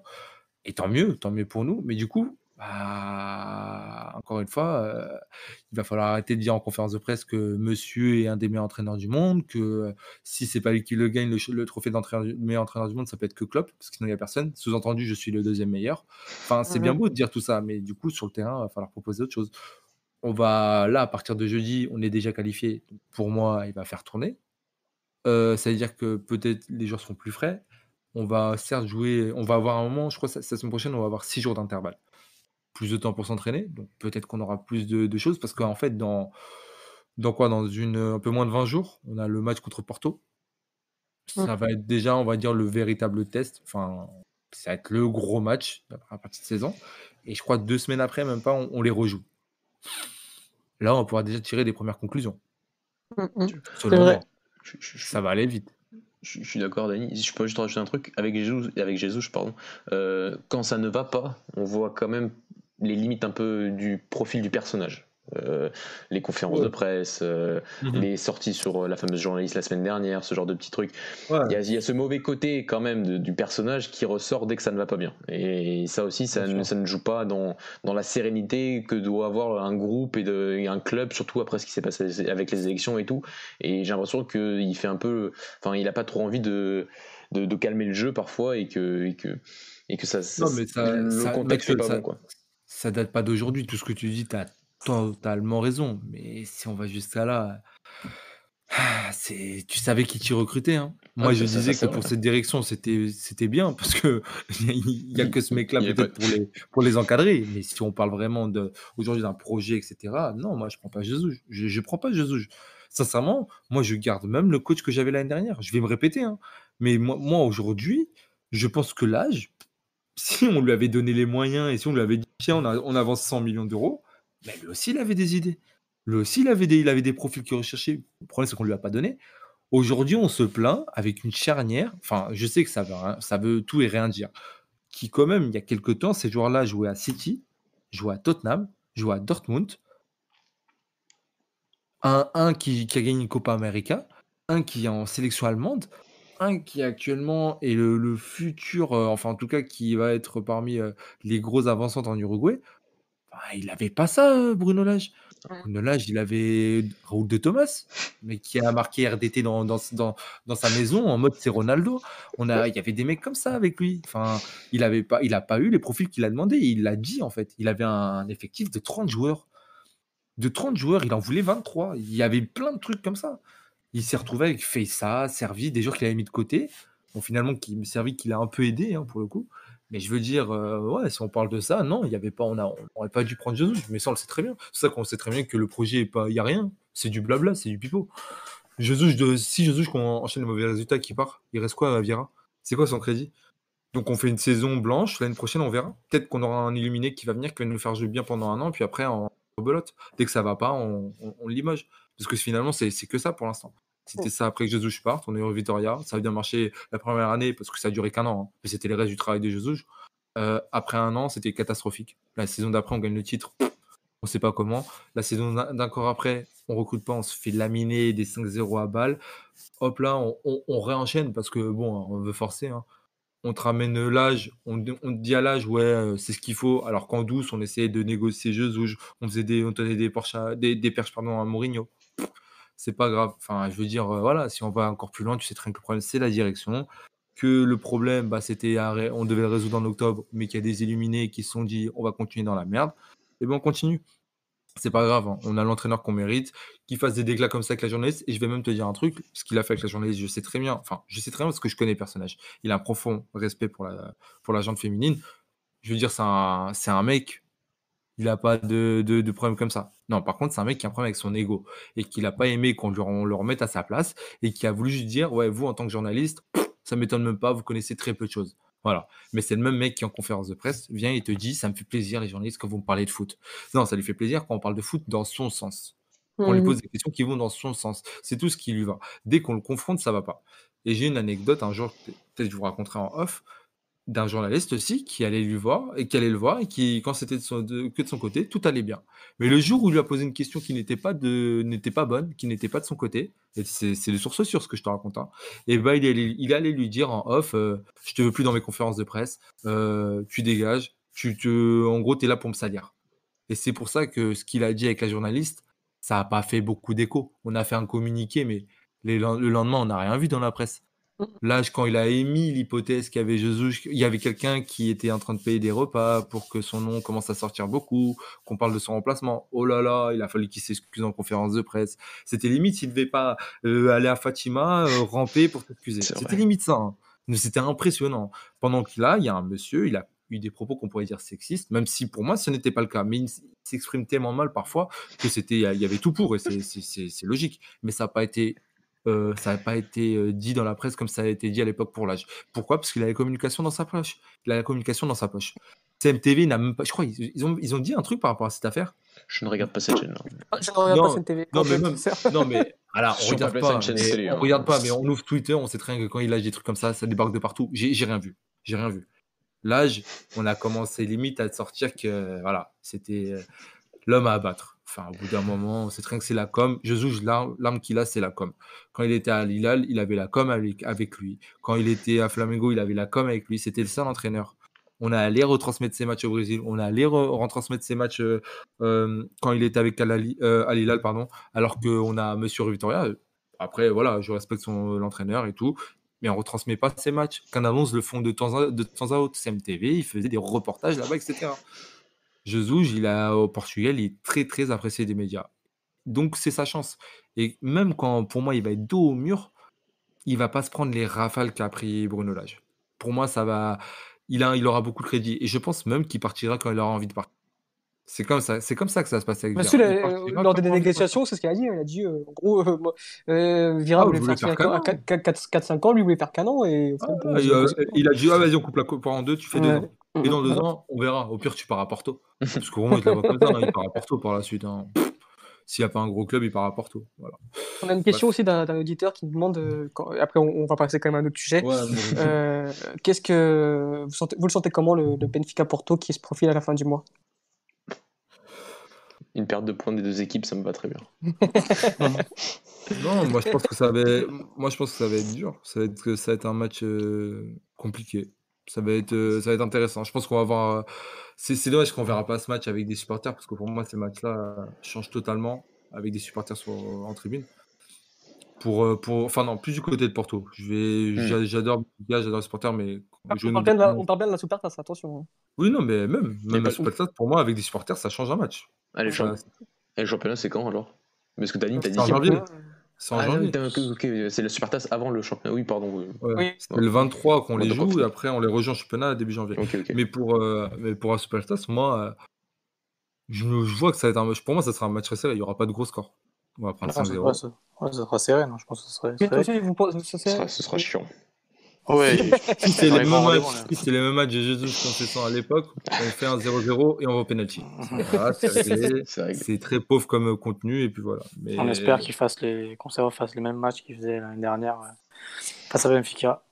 Donc euh, à 100% de victoire. C'est du coup euh, deuxième sujet euh, qui, qui, parle donc de, de Mourinho, Mourinho qui, qui revient qui revient bien, qui renaît un peu avec Tottenham, Tottenham qui, est leader de Première League, avec, euh, en égalité de points avec, euh, avec, Liverpool, mais à une meilleure différence de buts.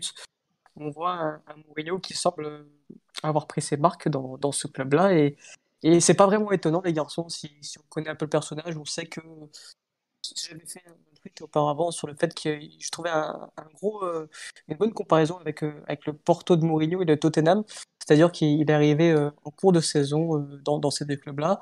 Il a eu le temps un peu de, regarder tous les, défauts de son effectif et des qualités, de faire son recrutement, de, prendre des joueurs qui, l'intéressent, de prendre des joueurs qui, euh, sentent vraiment le club et, qui connaissent le championnat. Et on voit que là, bah, avec Tottenham, bah, la mayonnaise prend. Il, a pris Hart, il a pris Hochberg qui, qui aujourd'hui fait partie des meilleurs, meilleurs milieux de terrain de Première Ligue un Doherty. Euh, il a su, euh, voilà, il a su vraiment travailler son équipe, la façonner vraiment pour son style de jeu, pour vraiment gagner des titres. Et on voit que pour l'instant, ça paye. Alors, bien évidemment, on est, on, est qu'à la 9 journée, je crois, en Angleterre. Euh, on est combien? Ouais, à la. On est à la 11e journée déjà. 11e. On est quand même à la 11e journée. Bon, c'est encore très tôt dans le championnat. On ne dit pas que Tottenham va, gagner forcément le titre. Mais voilà, on a peut-être. les gens ont peut-être enterré trop tôt. C'est-à-dire que moi, j'entendais des, des styles pourquoi Tottenham va échouer cette année euh, Mourinho c'est fini, c'est un escroc, Mourinho n'a plus de niveau pour les grands clubs, il doit se contenter des, petits clubs. Enfin voilà, je, trouve qu'on a quand même euh, on a trop vite euh, sous-estimé ce, cet entraîneur et aujourd'hui il nous prouve que bah, il est encore bien vivant et qu'il va peut-être aller chercher ce titre de Tottenham qui attend depuis, ça fait depuis 60 ans je crois qu'ils n'ont pas gagné le titre en Premier un truc comme ça. Donc, euh, donc voilà, c'est, je voulais avoir votre avis un peu sur, sur cet homme-là et sur cet entraîneur. Bah, on l'avait dit quand on avait fait le podcast sur lui et, et je te l'avais dit en plus. Pour moi, il faudrait pas le juger euh, pour sa première saison parce que ça va être compliqué. Et tu te souviens, hein, je crois que tu m'avais dit ou c'était tonton ou toi, ouais, mais non, les gens ne font- vont pas faire ça. Et si les gens le font, parce que euh, les gens adorent faire ça, et non, un entraîneur comme ça, un grand entraîneur comme ça, tu peux pas, tu peux pas croire qu'il est fini. Enfin, pour moi, euh, c'est pas possible. Après, c'est pas possible. Un génie comme ça, c'est comme tu peux Ce pas. mec, ce mec se réinvente, se réinvente au niveau de son staff, se, se réinvente au niveau de sa com aussi. Je suis désolé, hein, c'est bête, mais même ce qu'il fait sur Instagram, pour moi, c'est intéressant. Il comprend, il sait, sait ce qu'il fait, il, il est pas bête. Et ce qu'il fait, euh, voilà, en termes de foot, bah voilà. Hein. C'est pas, c'est pas du Guardiola parce que encore une fois, il n'y a pas qu'une seule manière de jouer au football. Euh, c'est un autre type de jeu et ça marche. Pour l'instant, ça marche, ça fonctionne. Euh, pour moi, il y a aussi un truc qui marche aussi pour lui, c'est le fait c'est peut-être un problème pour certains, mais le fait qu'il n'ait pas joué la Ligue des Champions cette année, c'est peut-être aussi une solution pour lui. Parce qu'aujourd'hui, il, Oui, oui, peut, oui. il a le luxe de pouvoir tourner le jeudi, Et de d'avoir faire deux équipes. des hein. buts à Vinicius. Comment? Il a deux équipes, hein, vraiment. Ah oui, Euh, Les équipes, ouais. il, joue, il, il a, il, a, il a le luxe de mettre Vinicius en joueur comme Vinicius. Euh, et de venir le week-end et de- d'en- d'enchaîner les, les matchs qu'il a fait, de choper, combien t'avais dit, je crois, 7 points sur 9 possibles contre ça. City, Contre Arsenal City et Chelsea. et Bah, Chelsea. et- Sans prendre de je veux but. dire, Et, si- Sans et- prendre de but. ouais, et Mm. tu comptes Manchester United, ça fait 10 points sur. euh, ça ça. fait 10 points et donc un but pris. Parce qu'il a gagné C'est- 6. c'est fort. C'est impressionnant, c'est pas du hasard, c'est pas, c'est pas parce que les autres sont mauvais, etc. Non, c'est parce qu'il est bon. Ce qu'il fait, c'est bon, que c'est, c'est, c'est solide en face. Et quand tu vois Son Kane, enfin, c'est impressionnant. C'est impressionnant encore, encore hier, c'était impressionnant. Les, les deux buts qu'il met, c'est, c'est, c'est, c'est bon. Et l'année dernière, on reprend aussi ça, c'est que ces mecs-là étaient blessés à un moment. C'est ça. Il avait euh, des, des tonnes de blessures, c'était compliqué. Et juste une petite parenthèse avant de laisser la main à Mathieu, sur le joueur que tu disais là, Hochberg. C'est, c'est un joueur qui, pour moi, aurait pu à un moment exploser un moment au Bayern et qui pour moi s'était perdu en Angleterre euh, avec Southampton etc on n'avait plus le revoir. Et finalement bah il s'a- il s'affirme enfin dans un, dans un top club et bah tant mieux pour lui. C'est une bonne chose finalement comme quoi euh, tu peux avoir un moment de bah, un peu moins bon etc dans ta carrière et finalement euh, bah, percer entre guillemets mais dans un parcours différent. Plut- plutôt atypique mais j'aime bien. J'aime bien le joueur hein. franchement j'a- j'adore ce que je vois quand il joue avec Tottenham As-tu un avis sur, euh, sur Mourinho? Alors sur Mourinho, euh, déjà quand je vois ce qui se passe actuellement, qu'est-ce que je suis rassuré? Je suis rassuré parce que euh, il y a surtout un symbole, c'est le côté Sacramento, c'est son adjoint. C'est c'est le côté de se réinventer, de prendre. Bah, il pouvait pas prendre Rufaria parce que Rufaria allait commencer sa, sa- sa carrière d'entraîneur. D'ailleurs, il est au chômage, je Ouais. crois. Euh, donc euh, quelle carrière. Mais mais, euh, mais le côté de prendre un, un, un entraîneur adjoint, euh, adjoint aussi jeune et, et avec un, une relation particulière parce qu'il c'était euh, Sacramento qui était, aussi un fan absolu, comme beaucoup d'entraîneurs portugais de cette époque-là, bien sûr. Mais euh, ce côté de, vouloir se réinventer, de vouloir trouver autre chose. Comme tu l'as dit, Dany, avec la communication, tu sens. Qu'est-ce qu'il a à perdre au final à, Tottenham? Il a juste à gagner le fait. que- enfin, il a à perdre encore une. après ce qui s'est passé à United, oui, il a une crédibilité à perdre, mais le côté qu'il a déjà tout gagné, qu'il a déjà. hum, qu'il a, qu'il a déjà fait dimension dans sa carrière, le, avoir un aussi grand défi, je trouve, que de de faire gagner ce titre de champion à Tottenham, qui ne le gagne pas depuis 60 ans, comme tu as dit Alex, bah, ça correspond bien au personnage d'une époque qui est revenu aujourd'hui. Et, donc le côté, ça, me rassure beaucoup sur ce côté-là, sur ce fait que j'avais peur que ça, ça marche pas et donc au final ça soit oui peut-être la fin. Et là tu sens que bah, il a très très bien travaillé et que et qu'aujourd'hui euh, bah, ça, ça, ça fonctionne. Ça fonctionne dans un style que, voilà, je je suis partisan d'une équipe. Euh, pour- mon club d'une équipe qui, qui, qui veut avoir le ballon, qui veut dominer ses matchs et qui veut et qui notamment au Portugal, il faut prendre aussi le contexte du, du, du, du club, du pays, qui, qui, doit dominer ses matchs par le ballon. Mais quand tu vois ce qu'il fait aujourd'hui et que limite t'as certains commentateurs hier par rapport à ça. Alors, alors après la deuxième mi-temps elle est pas bonne. hein. La d'hier Oui, elle est pas bonne. elle est pas bonne, face, à, face à Chelsea aussi. Et c'est ça peut-être un des points d'amélioration, c'est d'être capable de faire ça sur tout le long d'un match. Parce que face à Chelsea malheureusement tu marques pas en première mi-temps et ben en deuxième mi-temps t'arrives plus à faire ces fameux ces fameuses contre-attaques et tu fais quasiment la réplique de la même deuxième mi-temps, sauf que face à Arsenal hier, sauf que là tu menais déjà de zéro et que c'est vrai que ta première mi-temps tu l'as extrêmement, tu l'as extrêmement bien géré. Mais comment on peut lui reprocher de, de, jouer un jeu où il maximise parfaitement toutes les forces de son équipe et une force absolue qui est ce côté euh, Kane Son? Enfin, c'est incroyable ce qu'ils font les deux aujourd'hui. Et quand tu quand tu te souviens des, des, des questions des journalistes en début de saison euh, qui disaient mais est-ce que avec votre style de jeu Kane va pouvoir être aussi décisif qu'il était euh, avant? Mais il est plus décisif. Il est plus décisif à la fois en termes de but et aussi en termes de passes décisives. Il a même plus de passes décisives que de buts depuis le début de la saison. C'est un truc de fou ces stats et, ça, et, c'est loin du hasard à ce niveau-là pour faire limite euh, un but ou une passe décisive toutes les 30 minutes. Euh, c'est le côté que il, a parfaitement ce, duo-là. Et après il y a aussi Bergwijn, mais qui, a, aussi des comportements similaires à Son, mais c'est vraiment eux s'entendent parce qu'ils se connaissent depuis plus, longtemps, ils sont depuis plus longtemps du côté de Tottenham. Mais le côté profil complémentaire et ce que, ce que fait Kane en transition, c'est un truc de malade mental. J'ai jamais vu ça, c'est un truc de fou. Si, peut-être euh, le Real Madrid de 2012, 2012-2013. Donc, euh, donc c'est donc voilà et puis il y a aussi ce côté que mais il s'est remis à recruter de façon positive. Il s'est remis c'est vrai qu'il a ce côté comme tu as dit Alex d'avoir ces, ces 8 10 premiers mois du côté de Tottenham la saison dernière pour pouvoir examiner ce qu'il avait besoin de rajouter que Holberg est, une super recrue qui déjà était dans un contexte un peu similaire du côté de Southampton, ce côté contre-attaque, ce côté précis, moins pressing du côté de Tottenham que Southampton l'année dernière, beaucoup moins même, mais ce côté aussi de, de, parfois repartir de très loin un peu par rapport à ses contre-attaques. Donc euh, le profil est très bien choisi. Euh, il a un effectif de, en quantité et en qualité aussi. On le voit en Europa League. Euh, Bale est un remplaçant dans son équipe, mais en Europa League, ça sert d'avoir un joueur comme ça quand même et de, faire reposer les cadres. Donc, euh, donc non, il y, a, une très très bonne mayonnaise qui, est en train de prendre. En plus, il est, en plus dans les grands matchs, surtout en Angleterre, ben, ils sont, ils sont extrêmement compétents. Ils prennent pas de but, ils, gagnent.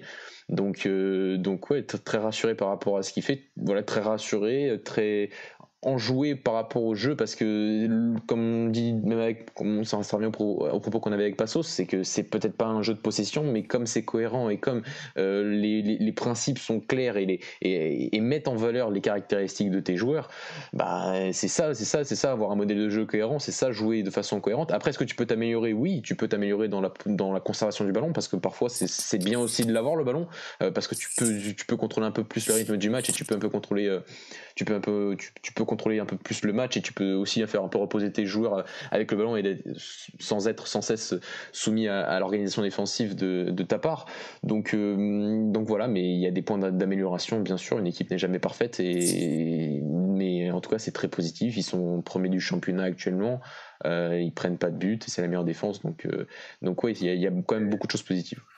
Et moi, ce que, ce que, ce que, ce que, vraiment, où, je, je peux même pas avec ballon, c'est vraiment où je prends du plaisir, c'est sans ballon. C'est-à-dire que j'ai rarement vu une équipe défendre aussi bien et prendre autant de plaisir à défendre tous ensemble et à faire les efforts l'un pour l'autre. C'est-à-dire qu'il n'y a aucun joueur qui est rechigne à l'effort. Et j'ai l'impression que les équipes adverses peuvent jouer 10 ans et ne marqueront pas un but. C'était impressionnant. Tu peux... C'était impressionnant. mettre 10 ans le ballon dans la surface. après, après, les procès... Vas-y, Je voulais dire, et ça rejoint un point, ce que tu dis, que, que je voulais aborder, c'est le mental. C'est-à-dire aussi qu'il a une équipe aujourd'hui qui adhère totalement à son idée C'est-à-dire qu'aujourd'hui, il, voilà, il a ce profil de joueur qui, qui lui fallait et qui lui manquait. Moi, pour moi, quand je reprends toutes ces meilleures équipes, à part peut-être le Real et encore, parce qu'il y a beaucoup de ses, pour moi sa meilleure année c'est pas forcément celle où il a le plus de stars peut-être. Enfin à mon sens en tout cas à ce moment-là c'était pas forcément, forcément toutes des stars parce que pour moi aussi à ce moment-là c'est pas une star euh, type Pogba ou un truc comme ça en termes de notoriété. Mais pour moi à ce moment-là il a des mecs qui le suivent et qui croient en, ses idées et qui ne, ne, ne se ressentent pas sur autre chose. C'est à dire qu'aujourd'hui il a, il a des joueurs qui qui ne sont pas forcément, je sais pas, qui avec une notoriété, une notoriété énorme, qui pensent plus à leur gueule, etc. Parce que c'est un, un, problème qu'on peut rencontrer, comme on l'a rencontré. Je suis, je suis, désolé, mais avec Pogba, par exemple, qui pour ah moi, ça peut te déstabiliser un, un, un vestiaire, mais totalement. Quand tu as un joueur, un gros joueur dans le vestiaire qui, qui, que, que tu te mets à dos, et quand tu es Mourinho, je pense que ça fait, ça fait mal même à ton ego, hein, parce que je pense que c'est irrattrapable. Une fois qu'il y a une fissure et que c'est un joueur comme ça, c'est compliqué. Je pense que c'était pareil au Real quand il est parti. Mais par contre, quand ça va bien, que tout le monde te suit et que ça prend, je pense que tu as des mecs qui sont prêts à aller jusqu'à. qui peuvent donner leur vie pour toi. Et pour moi, c'est ce qu'il faut à Mourinho. Et, pour moi, c'était un mec qui peut-être avait peur de ne plus retrouver un effectif comme ça. C'est-à-dire avoir des joueurs mm. Avec une mentalité pareille euh, dans, notre génération, dans, en tout cas dans notre temps actuel. Il avait peut-être peur de ça. Et aujourd'hui, via sa communication, comme il a dit, etc., il a ce groupe-là. Et tu sens, et je pense que même si ça, ça se voyait peut-être pas autant que maintenant, enfin en tout cas, quand on voyait ce qui se passait dans les vestiaires à Tottenham, dans le reportage euh, avec Prime Video euh, donc d'Amazon, bah c'était déjà assez démonstratif, c'est que le mec tient son vestiaire. Et c'est parler à tout moment. Et pour moi, c'est le foot, tactiquement, on sait ce qu'il vaut, mais il faudra toujours le souligner. Peut-être qu'il y en a qui, qui ont toujours pas compris, mais humainement, en termes de management, ce mec-là, il est trop fort. Ce mec-là, il est trop fort. Il sait comment rentrer dans la tête d'un mec. Et il sait comment, comment en tirer le, le- le meilleur. Et il sait que quand c'est pas possible, il, il va de côté et il aura aucun problème à te mettre de côté. Aucun. Il l'a fait avec Quaresma à l'Inter. Hop, maison. Il l'a fait avec Casillas au Real. Maison. Et c'est comme ça. Tu peux avoir un la. Comment? Ouais, fait avec avec, euh, c'est maison. Si ça rentre pas, et c'est pas pour autant que derrière on va pas performer. On va performer et on va même t'oublier. C'est c'est- c'est un truc de fou, mais on va même t'oublier. On va oublier que tu faisais partie de cette équipe parce que ça va tellement bien marcher que finalement, bah, c'est limite lui après la, la star de l'équipe. Aujourd'hui, Mourinho, pour moi, c'est la star de l'équipe. C'est c'est ça qui est. C'est un personnage tellement imposant, impressionnant, tout ce que tu veux. Et moi, c'est là où genre, je, je ne comprends pas comment, je- comment il y a un moment, il y a ces mecs-là qui se sont dit, il peut pas entraîner au top niveau. C'est Sporting. Je le pas au Sporting. bon. Non, mais ça, Non, je il y en a au. Benfica, même au Benfica, il y en a au au Benfica, il y en a qui ne le voulaient pas. Mais les gars, sérieusement, ce mec-là, il vient, c'est pour gagner. Et ce mec-là, il vient, il sait quel projet il prend. Moi, je vais me te dire un truc. Je pense qu'United, peut-être, c'était un. Il a, fait, il a fait du très bon boulot. Mais je pense aussi que c'était une opportunité il s'est dit, c'est un défi dans le sens où Ferguson. Genre, Bien sûr. euh, Mm, mm, c'est peut-être pas un projet qui leur a intéressé euh, énormément, mais il y a eu beaucoup, on va dire, de faits historiques qui lui ont dit, bon, ça pourrait marcher. Mais Tottenham, quand il a vu, enfin, le nouveau stade, le centre d'entraînement impressionnant, l'équipe qui est au plus bas et finalement j'ai rien à perdre, que je vais reconstruire. Et si ça marche, on va se rappeler de moi. On va dire, ouais, il a encore fait un truc. Ça se trouve, il va rien gagner à la fin de l'année. Ça se trouve, il va finir deuxième. Mais en tout cas, s'il continue comme ça, on pourra pas dire qu'il n'a pas réussi parce qu'encore une fois, il met encore une, une équipe à jouer à un top football. Peut-être pas le football que beaucoup aiment, mais c'est un top football et, et- et ses joueurs l'aiment. Et c'est à partir de là, pour moi, ce mec-là, s'il chopera un truc, il chopera, c'est pas un championnat, il chopera une coupe, il chopera un truc, mais pour moi, il gagnera parce que ce mec-là, à la fin, il a toujours des titres. C'est tout. C'est ce qu'on retient. Et- Et Ke- Kevin, d'ailleurs, j'ai une question pour toi. C'est euh, bah, d'ailleurs dès qu'il dès qu'il a repris l'équipe de Tottenham et qu'on a regardé l'effectif de, de, de- de Tottenham, on s'est dit putain ouais, c'est vrai que c'est fait pour lui quoi. Il n'y a pas de grande star qui va pouvoir le, le luire, etc. Et c'est un peu comme euh, comme avec Porto, l'Inter, etc. Et c'est un peu ce qu'on retrouve à chaque fois dès que dès Mourinho performe, c'est qu'il a des joueurs qui, comme a dit Dani, sont prêts à mourir pour lui. Et c'est ce qu'on retrouve à Porto, euh, Kevin. Et je voulais avoir ton avis là-dessus. Est-ce que tu penses que oui, euh, que, la comparaison entre Porto et, Tottenham est bonne? Et est-ce que tu vois Tottenham remporter des titres cette saison? Euh, bah déjà par rapport à Tottenham, je suis tout à fait d'accord avec ce que vous avez dit. Et ce qui symbolise euh, le fait qu'il a des soldats, on peut prendre l'exemple de Serge Aurier. Serge Aurier Mhm. ou Moussa Ouais. Sissoko. Moussa Sissoko, c'est pas un, un grand joueur de ballon, mais c'est vraiment un soldat sur le terrain. Il court partout, il, va te récupérer des ballons, il va faire la course à la 90e minute. Euh, voilà. Et, euh, et oui, c'est, il, a, il a totalement l'effectif qui a à, à son image. Et il a fait un recrutement euh, essentiel, comment dire, adapté à, à son schéma de jeu. Et ce qu'il ne l'avait pas, par exemple, à, à Manchester United, où euh, c'était un peu plus compliqué. Il avait Pogba, des, des joueurs qui n'étaient pas vraiment impliqués, etc. Et là, c'est tout l'inverse. Pogba, Shaw, etc. C'est des joueurs, au bout d'un moment, ils sont pas sérieux. Et quand on te donne que ça et que ces mecs-là sont pas sérieux, enfin que ça, il a quand même pu recruter. Ah, Derrière, euh, enfin voilà, c'est compliqué. Ouais, voilà, il lui fallait des soldats. Et on peut prendre l'exemple à Porto, oui. Euh, bah, il, y avait, il pouvait s'appuyer sur des joueurs comme Ricardo Carvalho. Euh, après, je suis un peu, un peu plus de, des joueurs de l'époque, mais il y avait qui? Il y avait Deco, quand il gagne. Euh, il y avait Costa. euh, Co- Costing, des, joueurs comme qui- ça. il avait des joueurs qui, qui il savait qu'ils pouvaient s'appuyer sur eux pour, euh, pour gagner des titres. Et c'est clairement, pour moi, il faut vraiment des joueurs, euh, comment dire, pas des, des grands joueurs de foot, mais des joueurs qui, qui, qui- comment dire, qui, qui se donnent à fond sur le terrain pour gagner des titres. Et, et c'est qu'il a clairement ces joueurs-là pour remporter des titres à, à Tottenham. J'ai envie de dire, en fait, ça, va au- au-delà de, de- des joueurs, c'est en fait une direction, en fait.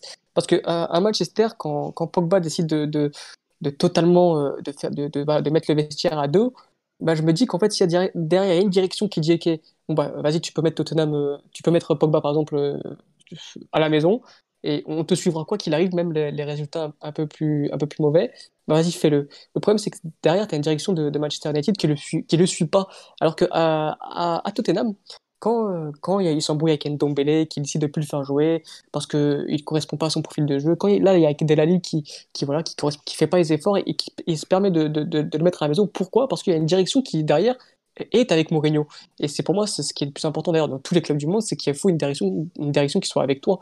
Et, et là, ça, ça, prouve que voilà, quand il y a une direction qui est avec toi, qui, avec tes, qui, qui comprend tes idées, et qui, et qui ne va pas direct s'imposer parce que voilà, euh, je, suis quasi sûr que quand, quand Mourinho s'embrouille avec, euh, avec Pogba, Pogba est parti voir la direction et dit bah écoute, c'est soit moi, soit lui. Et bah, et bah voilà, on a vu, ils ont sauté Mourinho. Et maintenant, on voit que, bah, que ça n'a rien changé, que, que le club de, de Manchester United est toujours en mauvais point, que Pogba va sûrement partir. Et là, voilà, on voit que quand, quand Tottenham, a décidé de, de, de, de, de, de de comment dire d'écouter des Delali ou d'Endombele de plutôt suivre de plutôt suivre Mourinho et Gareth Bale bah, on voit que il est sur le banc voilà on voit que tout de suite ça, ça, ça marche beaucoup mieux. Si, si, je peux rajouter un, un, petit truc Alex pour répondre à, ce que tu as dit. Il y a aussi le côté que bon il a un contrat en béton armé et donc, c'est un, peu le côté Amorine, tu vois, c'est le côté que bah, tu, tu, peux, tu peux pas le virer, quoi. Donc, tu es obligé de lui laisser du temps. Et bon, ça, ça, ça, se passe bien, ça se passe plutôt bien. Mais es un petit, niveau direction, tu es aussi un peu obligé d'aller son dans son sens, quoi. Tu peux pas. Tu, Tottenham n'a pas cette appétence à virer son coach en cours de. D'ailleurs, ils l'ont pas fait avec Pochettino. Bon, ils l'ont fait à la dernière saison parce que bah, ça c'était très mal passé, mais ils ont quand même, mm. ils donnent quand même ce temps, et, ils ont cette patience et ils, se l'imposent aussi un petit peu par rapport au contrat qu'ils avaient donné à Mourinho. Et, et par rapport à tout ce que vous avez dit qui est tout à fait vrai sur, sur le côté soldat. Il y a aussi ce fait qui, est encore plus impressionnant, c'est que tous les coachs te diront quand ils font une interview que le plus difficile quand tu arrives dans un club, c'est de convaincre tes joueurs. Et lui, il arrive à convaincre ses joueurs de passer d'une idée avec ballon, pressing hyper haut, à pas de ballon et transition offensive. Je schématise, hein, mais c'était ce qui est le, côté Pochettino jusqu'au côté Mourinho aujourd'hui de ce qu'on voit un an, un an après son, un an et quelques après son, son arrivée. Et ça que je trouve ça encore plus fort, c'est que euh, convaincre tes joueurs, c'est bien, mais convaincre un groupe de joueurs qui avait été déjà imprégné vraiment d'une idée de jeu très forte qui les a emmenés jusqu'en finale Ligue des Champions en, 2000, en 2019, fait que après de les convaincre que tu peux gagner et tu peux gagner autrement et que tu parce que c'est ma façon, c'est la façon de Mourinho de faire, c'est sa façon de faire et que et que ça a déjà marché et que moi avec vous je vais pouvoir y arriver, et ben je trouve que c'est encore plus fort parce que c'était encore plus dur pour moi de les convaincre de jouer d'une autre façon et d'une façon aussi diamétralement opposée à ce qu'il avait fait, euh, à ce qui était fait sous les années sous les, années qui était très bien aussi, peut-être un peu plus beau à voir, mais en tout cas, c'est aussi tout aussi efficace et Tottenham me semble aussi peut-être plus euh, mentalement aussi plus fort dans ses grands rendez-vous et euh, plus, plus à même à, avoir une équipe enfin pour pouvoir gagner le titre face à des équipes qui sont aussi d'un très bon niveau euh, comme Liverpool qui sera malgré la blessure de Van Dijk très dur aussi à aller, à aller battre et le match entre Tottenham et Liverpool risque d'être aussi un match très important et très sympathique à voir. Mais après, Mathieu, quand, quand, quand tu as un Mourinho qui arrive en face de toi, un Mourinho qui a gagné trois fois la, première ligue, qui a gagné deux Ligues des Champions, euh, et qui te dit bah, écoutez, les garçons, euh, si vous voulez gagner, il faut jouer comme ça, et que toi, en face, t'es joueur et que t'as rien gagné, bah, je pense que, en fait, euh, ouais, c'est peut-être compliqué. Je, vois ce que tu veux dire, hein, c'est compliqué d'imposer de, ton modèle de jeu totalement contraire à ce que tu as, à ce que tu as, comment dire, à ce que tu as été habitué pendant des années mais en fait tu l'écoutes parce que le, le, garçon a tout gagné en fait et il t'a prouvé par le passé que si tu l'écoutes, si tu le suis, tu gagneras. Et c'est ce qui est en train de se passer actuellement. Il a le crédit aussi. Hein. C'est pour ça il a le crédit, voilà. Il a le crédit pour, pour, pour faire ça. Tu sais quoi? Il a perdu sa crédibilité auprès des journalistes, de, des, des tweetos, enfin, tu vois, des supporters. Après, je pense qu'au sein du football, quelqu'un d'intelligent, un joueur, une direction compétente, etc., ils savent très bien qui est Mourinho. Aujourd'hui, Mourinho, c'est pas un joueur fait, c'est pas un entraîneur pour, euh, je sais pas, pas un entraîneur pour Everton, hein. tout reste pas Ancelotti, mais pour moi, il faut, pour avoir Mourinho, il faut des arguments. Et après, il y a aussi ce, côté communication. Enfin, c'est quand même, il, est quand même beaucoup plus sympathique à, limite son équipe est plus sympathique à voir euh, par rapport aussi à sa communication qui a changé, qui est beaucoup plus cool et qui, ça, c'est vraiment un truc, un, argument. on, s'en rend pas compte, mais enfin, si on s'en rend compte et il faut toujours le dire que c'est, c'est pas forcément lié au jeu, certes, mais que c'est aujourd'hui dans le football d'aujourd'hui c'est tellement important et que, et que cette communication voilà sur Instagram c'est des petits trucs mais, ça rend le personnage déjà un peu plus sympathique que ce qu'il a montré il y a quelques années qui était certes un excellent entraîneur et ça on n'en a jamais douté mais parfois peut-être un peu par cette communication un peu bizarre hein, de mon point de vue euh, là aujourd'hui bah, ça, change c'est un petit vent frais et c'est plutôt pas mal et ça donne envie de revoir en plus son équipe et donc c'est toujours des petits points très importants. On en parle avec Ruben Amorim aujourd'hui bah ça, ça en fait partie. Hein. Cette communication aussi fait, fait, met en valeur aussi son, son, équipe et, son club. Totalement. Quand tu as un effectif qui, comme il y a la photo, il met tout le monde portable après un match, etc. Enfin, nous, ça nous fait rire, mais quand tu es dans son équipe, quand tu vois ça, forcément, ça, ça te fait sourire d'avoir un coach comme ça. Forcément, c'est génial d'avoir un coach comme ça. Tu sais que ce mec-là, euh, voilà, il s'adapte même à toi. Il veut, il veut entrer dans ta vie, de, enfin, tout en restant dans le football, mais te montrer qu'il est à tes côtés. Enfin, moi, pour moi, par exemple, un mec comme Aurier, c'est typiquement le mec, et je pense qu'Alex le dira mieux que nous, que, qui peut aller à la guerre avec toi s'il te suit totalement. Mais, s'il si, ne te suit pas, ne serait-ce qu'un peu, c'est fini. Le mec là, tu l'as perdu. Il performe pas, il est pas sérieux, il s'en fout. Mais ce mec là, quand il te suit, quand il aime tes idées, quand tu lui rentres dedans, comme il l'a fait là, dans, dans, dans, le reportage, où il lui dit euh, Toi, tu me provoques des pénalties, toi, tu as un danger. Ah, voilà, c'est ce, genre de. Il, sait très bien qu'en parlant comme ça, Aurier, c'est ce qu'il aime. C'est ce qu'il aime, c'est tout. Et ce mec-là, à la fin, bah, bah, il aime Mourinho. Et Mourinho aime ses joueurs, c'est tout. Et, et, et, et Aurier, n'aurait jamais fait ce qu'il avait, fait avec Laurent Blanc, le traitement de etc. Avec Mourinho, ça c'est une certitude. Impossible. Voilà, impossible. Parce que Mourinho, c'est voilà, quelqu'un, comme tu as dit, qui, qui sait parler à tous ses joueurs. Et que, de toute façon, il le dit directement dans le reportage qu'on a vu sur Amazon Prime. C'est-à-dire que si tu le suis, si tu l'écoutes, eh ben, il t'aimera, il, fera de toi non seulement un grand joueur, mais en plus un grand homme. Par contre, si tu décides de ne pas l'écouter et d'aller à l'encontre de ses idées, forcément, forcément, ça cassera. Euh, mais je pense que ça ne pas. Euh, ouais, je pense que ça s'invente pas. Il a, il a toujours été comme ça au début de sa carrière, avec sa grande déclat quand il était à Benfica, avec le, le joueur égyptien, je crois, je sais plus comment il s'appelait, mais il l'avait taillé en conférence de presse. Enfin, ce mec-là, il est comme ça, tu vois. Je pense que ça s'invente pas. T'as des, t'as des, ces genres d'entraîneurs, c'est des personnages, et t'en auras pas partout comme ça, en fait. Même dans notre football actuel, je vois pas. Jesus, j'ai a une communication dure, et c'est un personnage, tu vois. Mais par exemple, je te disais un truc par rapport à Bruno Lage, c'est que Bruno ça lui manquait à un moment dans ce cas. outre le fait qu'il y a beaucoup de choses à corriger, il faut un une identité. Ouais, mmh, il mmh. faut une identité. Dans le football, c'est important. Et des mecs comme lui, pour moi, comme, euh, comme Luis Castro, etc., des mecs qui dégagent un aura, quelque chose, il n'y en a pas des masses. Même pour le, pour le Fonseca, c'est des mecs qui ils ont un truc. Il faut pas forcément gueuler, il faut pas forcément. Non, voilà, on a envie de te suivre. Un aura, tu es un leader, on a envie de te suivre. Mais parce que ces mecs-là, quand on gagne, tout va bien. Mais quand on perd, on est où? Est-ce qu'on te suit? Est-ce qu'on te croit toujours? Parce que moi, je pense que ce Tottenham-là va perdre un, deux matchs et l'effectif sera toujours là. C'est tout. Et comme il l'a dit après le match contre Chelsea, après le nul, aujourd'hui, on est déçu, on, a, perdu pour nous. Et, ça, c'est, et lui, il était fier de ça, de cette mentalité-là. Parce que ça se trouve, il y a un certain moment, on serait dit, ouais, bon, c'est pas grave, c'est déjà un point de prix. Alors qu'il a réussi à faire changer cette mentalité-là. Et bravo, c'est pas, pas tout le monde. Comme le, Sporting de Ruben Amorim, ça aussi, il faut le souligner, c'est très bien aussi comme euh, votre com est juste un peu bizarre. Euh, mot sur Mourinho, euh, Mathieu et Kevin? Non, je pense qu'on a été complet. Non, je pense qu'on a été complet. très complet. On très complet. Donc, on, on, va vitement finir cette, cette longue émission. ça fait déjà deux heures et quelques. donc, sur l'âme du, du, non, le, le portugais du week-end. je pense qu'on bah, va faire un tour de table. Kevin, qu'est-ce que tu dirais, toi, pour le portugais du week-end? Euh, je dirais il n'y a pas trop de joueurs qui sont démarqués, mais je dirais Bruno Fernandez. Ouais, ouais je, pense que c'est pareil. Ouais, pareil. Il fait une entrée, il, a, il, fait une entrée de fou furieux.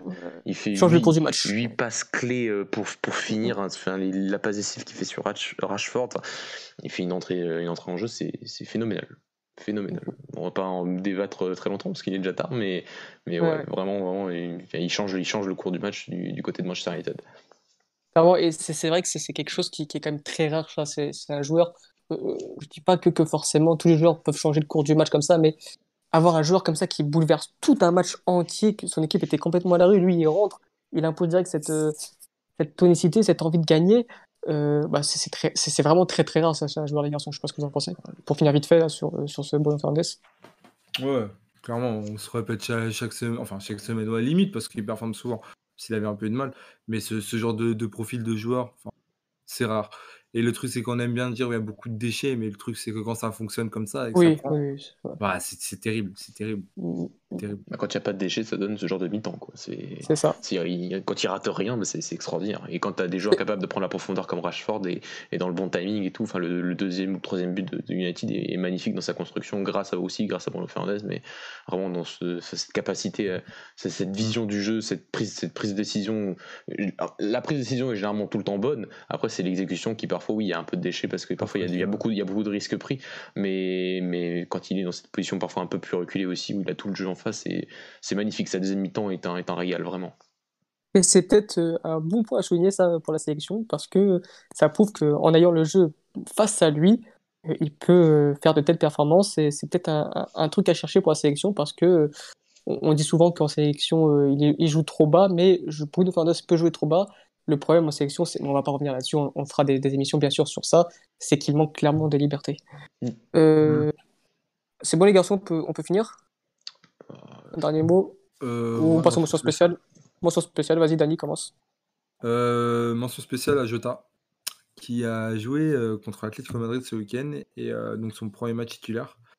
Mhm. Donc pas, pas mauvais. Enfin, un Ouais, match, ouais, pas mal. En tout cas, pas ridicule. Enfin, euh, au niveau de son équipe, ils ont pris 2-0, mais il a été bon dans tout ce qu'il a fait, donc pas de déchets. C'est très bien. Enfin, en tout cas, déjà, c'est des choses qu'on voyait pas à Benfica où il en faisait un peu trop. Là, bah, pour le coup, pas du tout. Donc, euh. Ouais, et et ça a été reproché hein, par certains, certaines personnes, comme quoi il a, il a peut-être joué Ouais. trop simple, mais bon. Non, mais c'est drôle. Il a le nerf, il, se complique trop. Maintenant, il est trop. Ouais. enfin, C'est vrai que les gens sont jamais contents. on- lui demandait peut-être, les gens pensaient peut-être qu'il allait dribbler toute la défense de meilleure Ouais, il aurait dû mettre un, triplé, c'est vrai. mais- facile. Mathieu, euh, Euh, vite fait, euh, souligner que la meilleure, enfin l'équipe qui joue le mieux au football au, dans- au Portugal n'est pas l'équipe du Sporting Club de Braga, mais c'est l'équipe B du Sporting Club de Braga. 3, 8 matchs, 8 victoires. J'avoue ne pas avoir regardé encore. Ah bah, tu, tu Apparemment, ils ont même eu un 11 euh, de comme ça où en gros il y avait tous les joueurs de Braga B. Il n'y a pas tous Dedans. les joueurs, mais euh, ouais, il y a- en fait, le média 00 s'est associé à un compte Facebook, si vous ne le suivez pas, suivez-le, qui s'appelle Campeonato de Portugal, euh, Campeonato das Oportunidades, qui donc parle de ce championnat depuis, depuis plusieurs saisons, et donc ils font un 11 de- tous les ans, enfin toutes les semaines, pardon, tous les ans, n'importe quoi, toutes les semaines, et il y a- c'est très rare qu'il y ait autant de joueurs d'une même équipe euh, qui soient nommés, donc il y en avait 4 plus l'entraîneur, 5 plus l'entraîneur, je crois. Donc voilà, donc ouais, une, 8 matchs, 8 victoires, et, et une équipe sacrément, sacrément intéressante, qui fait partie de ce genre de, de- enfin, là c'est une équipe B certes, mais il y a aussi dans, dans- en troisième division des, des entraîneurs, on connaît beaucoup d'entraîneurs qui sont, qui sont exprimés en troisième division et qui donc euh, se, se démarquent par certaines, vraiment des qualités de jeu qui, là c'est pour l'équipe de Braga, et c'est excellent vraiment, c'est excellent, 8 matchs, 8 victoires cette saison depuis le début de la saison. Et tu vois un joueur euh, potentiellement de cette équipe euh, pouvoir euh, taper aux portes de la A? Pour le peut-être. T'as dit quoi Alex? Sur le, non? Je- je- cette année, il est, enfin, enfin, pas fait encore deux Ah heures. bon de- euh, il est, il est passé au milieu de terrain. Il est, il est, il est, il dans un double pivot cette année. Il est plus, il est plus aussi haut comme il était avec Ruben. Amorim.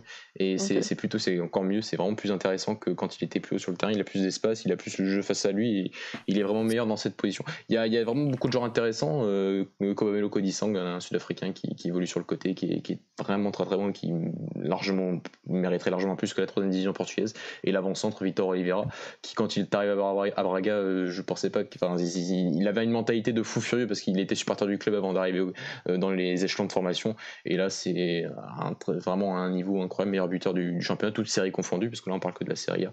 Donc euh, voilà, mais c'est ouais, d'autres profils, parce qu'on aura Bruno Rodriguez derrière, qui sont joueurs vraiment formés au club depuis longtemps et qui sont, qui sont aussi très intéressants. Une génération 2001 qui pourtant avait connu beaucoup de dé- déceptions en en- dans les compétitions de jeunes, pas, beaucoup de résultats, pas beaucoup de podiums, mais euh, au final, c'est le développement individuel qui importe. Et quand ils arrivent à un niveau senior, eh ben, ils ont largement le niveau, ils ont sacrément progressé. Et, et ça traduit le, le très bon développement du centre de formation de Braga, comme on le dit depuis plusieurs saisons, enfin plusieurs semaines et mois maintenant.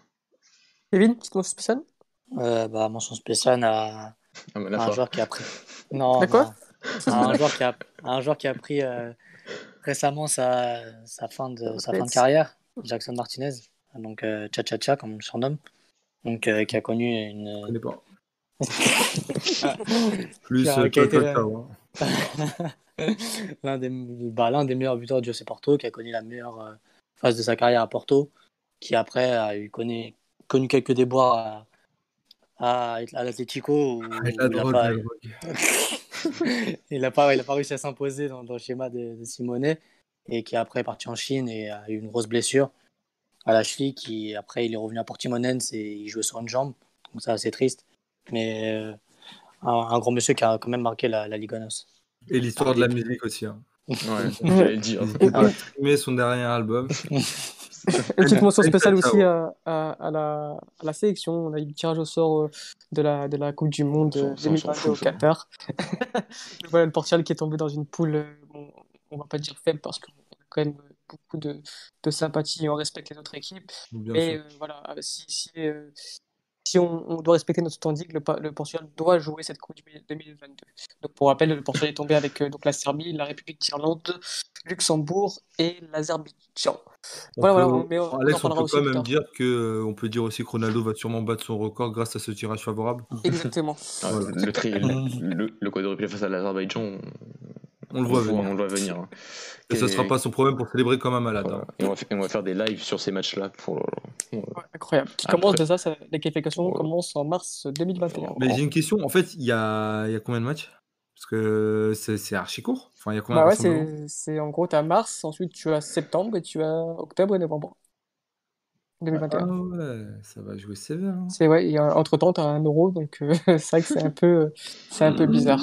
Oh, mais les joueurs qu'on va récupérer. Ouais. Enfin, non, mais il n'y a pas de problème, on en a Ouais, pas. Bon, bah, euh, merci déjà les garçons d'avoir participé à cette émission. On en a fait quasiment deux heures. Je crois que c'est la plus longue émission euh, de Golasso TV. Donc, euh, merci à vous, merci à nos éditeurs qui sont encore là malgré, euh, malgré deux heures d'émission. C'est assez énorme quand même. Donc, merci à vous. Merci d'avoir participé à, à, au chat, etc. Et de, de- pour les j'aime, les pouces bleus, n'hésitez pas à en mettre. Ça donne de la force, ça fait plaisir. Et n'hésitez pas aussi à nous suivre sur, le, sur les différents réseaux, Twitter, Instagram, euh, Twitch surtout. Euh, donc voilà, donc, euh, je vous dis à, à très bientôt. On peut faire quelques podcasts aussi pour la fin de semaine. Et on se dit à bientôt les garçons aussi. Donc euh, ciao ciao, bonne soirée et à plus tard. Ciao. Ciao. Ciao.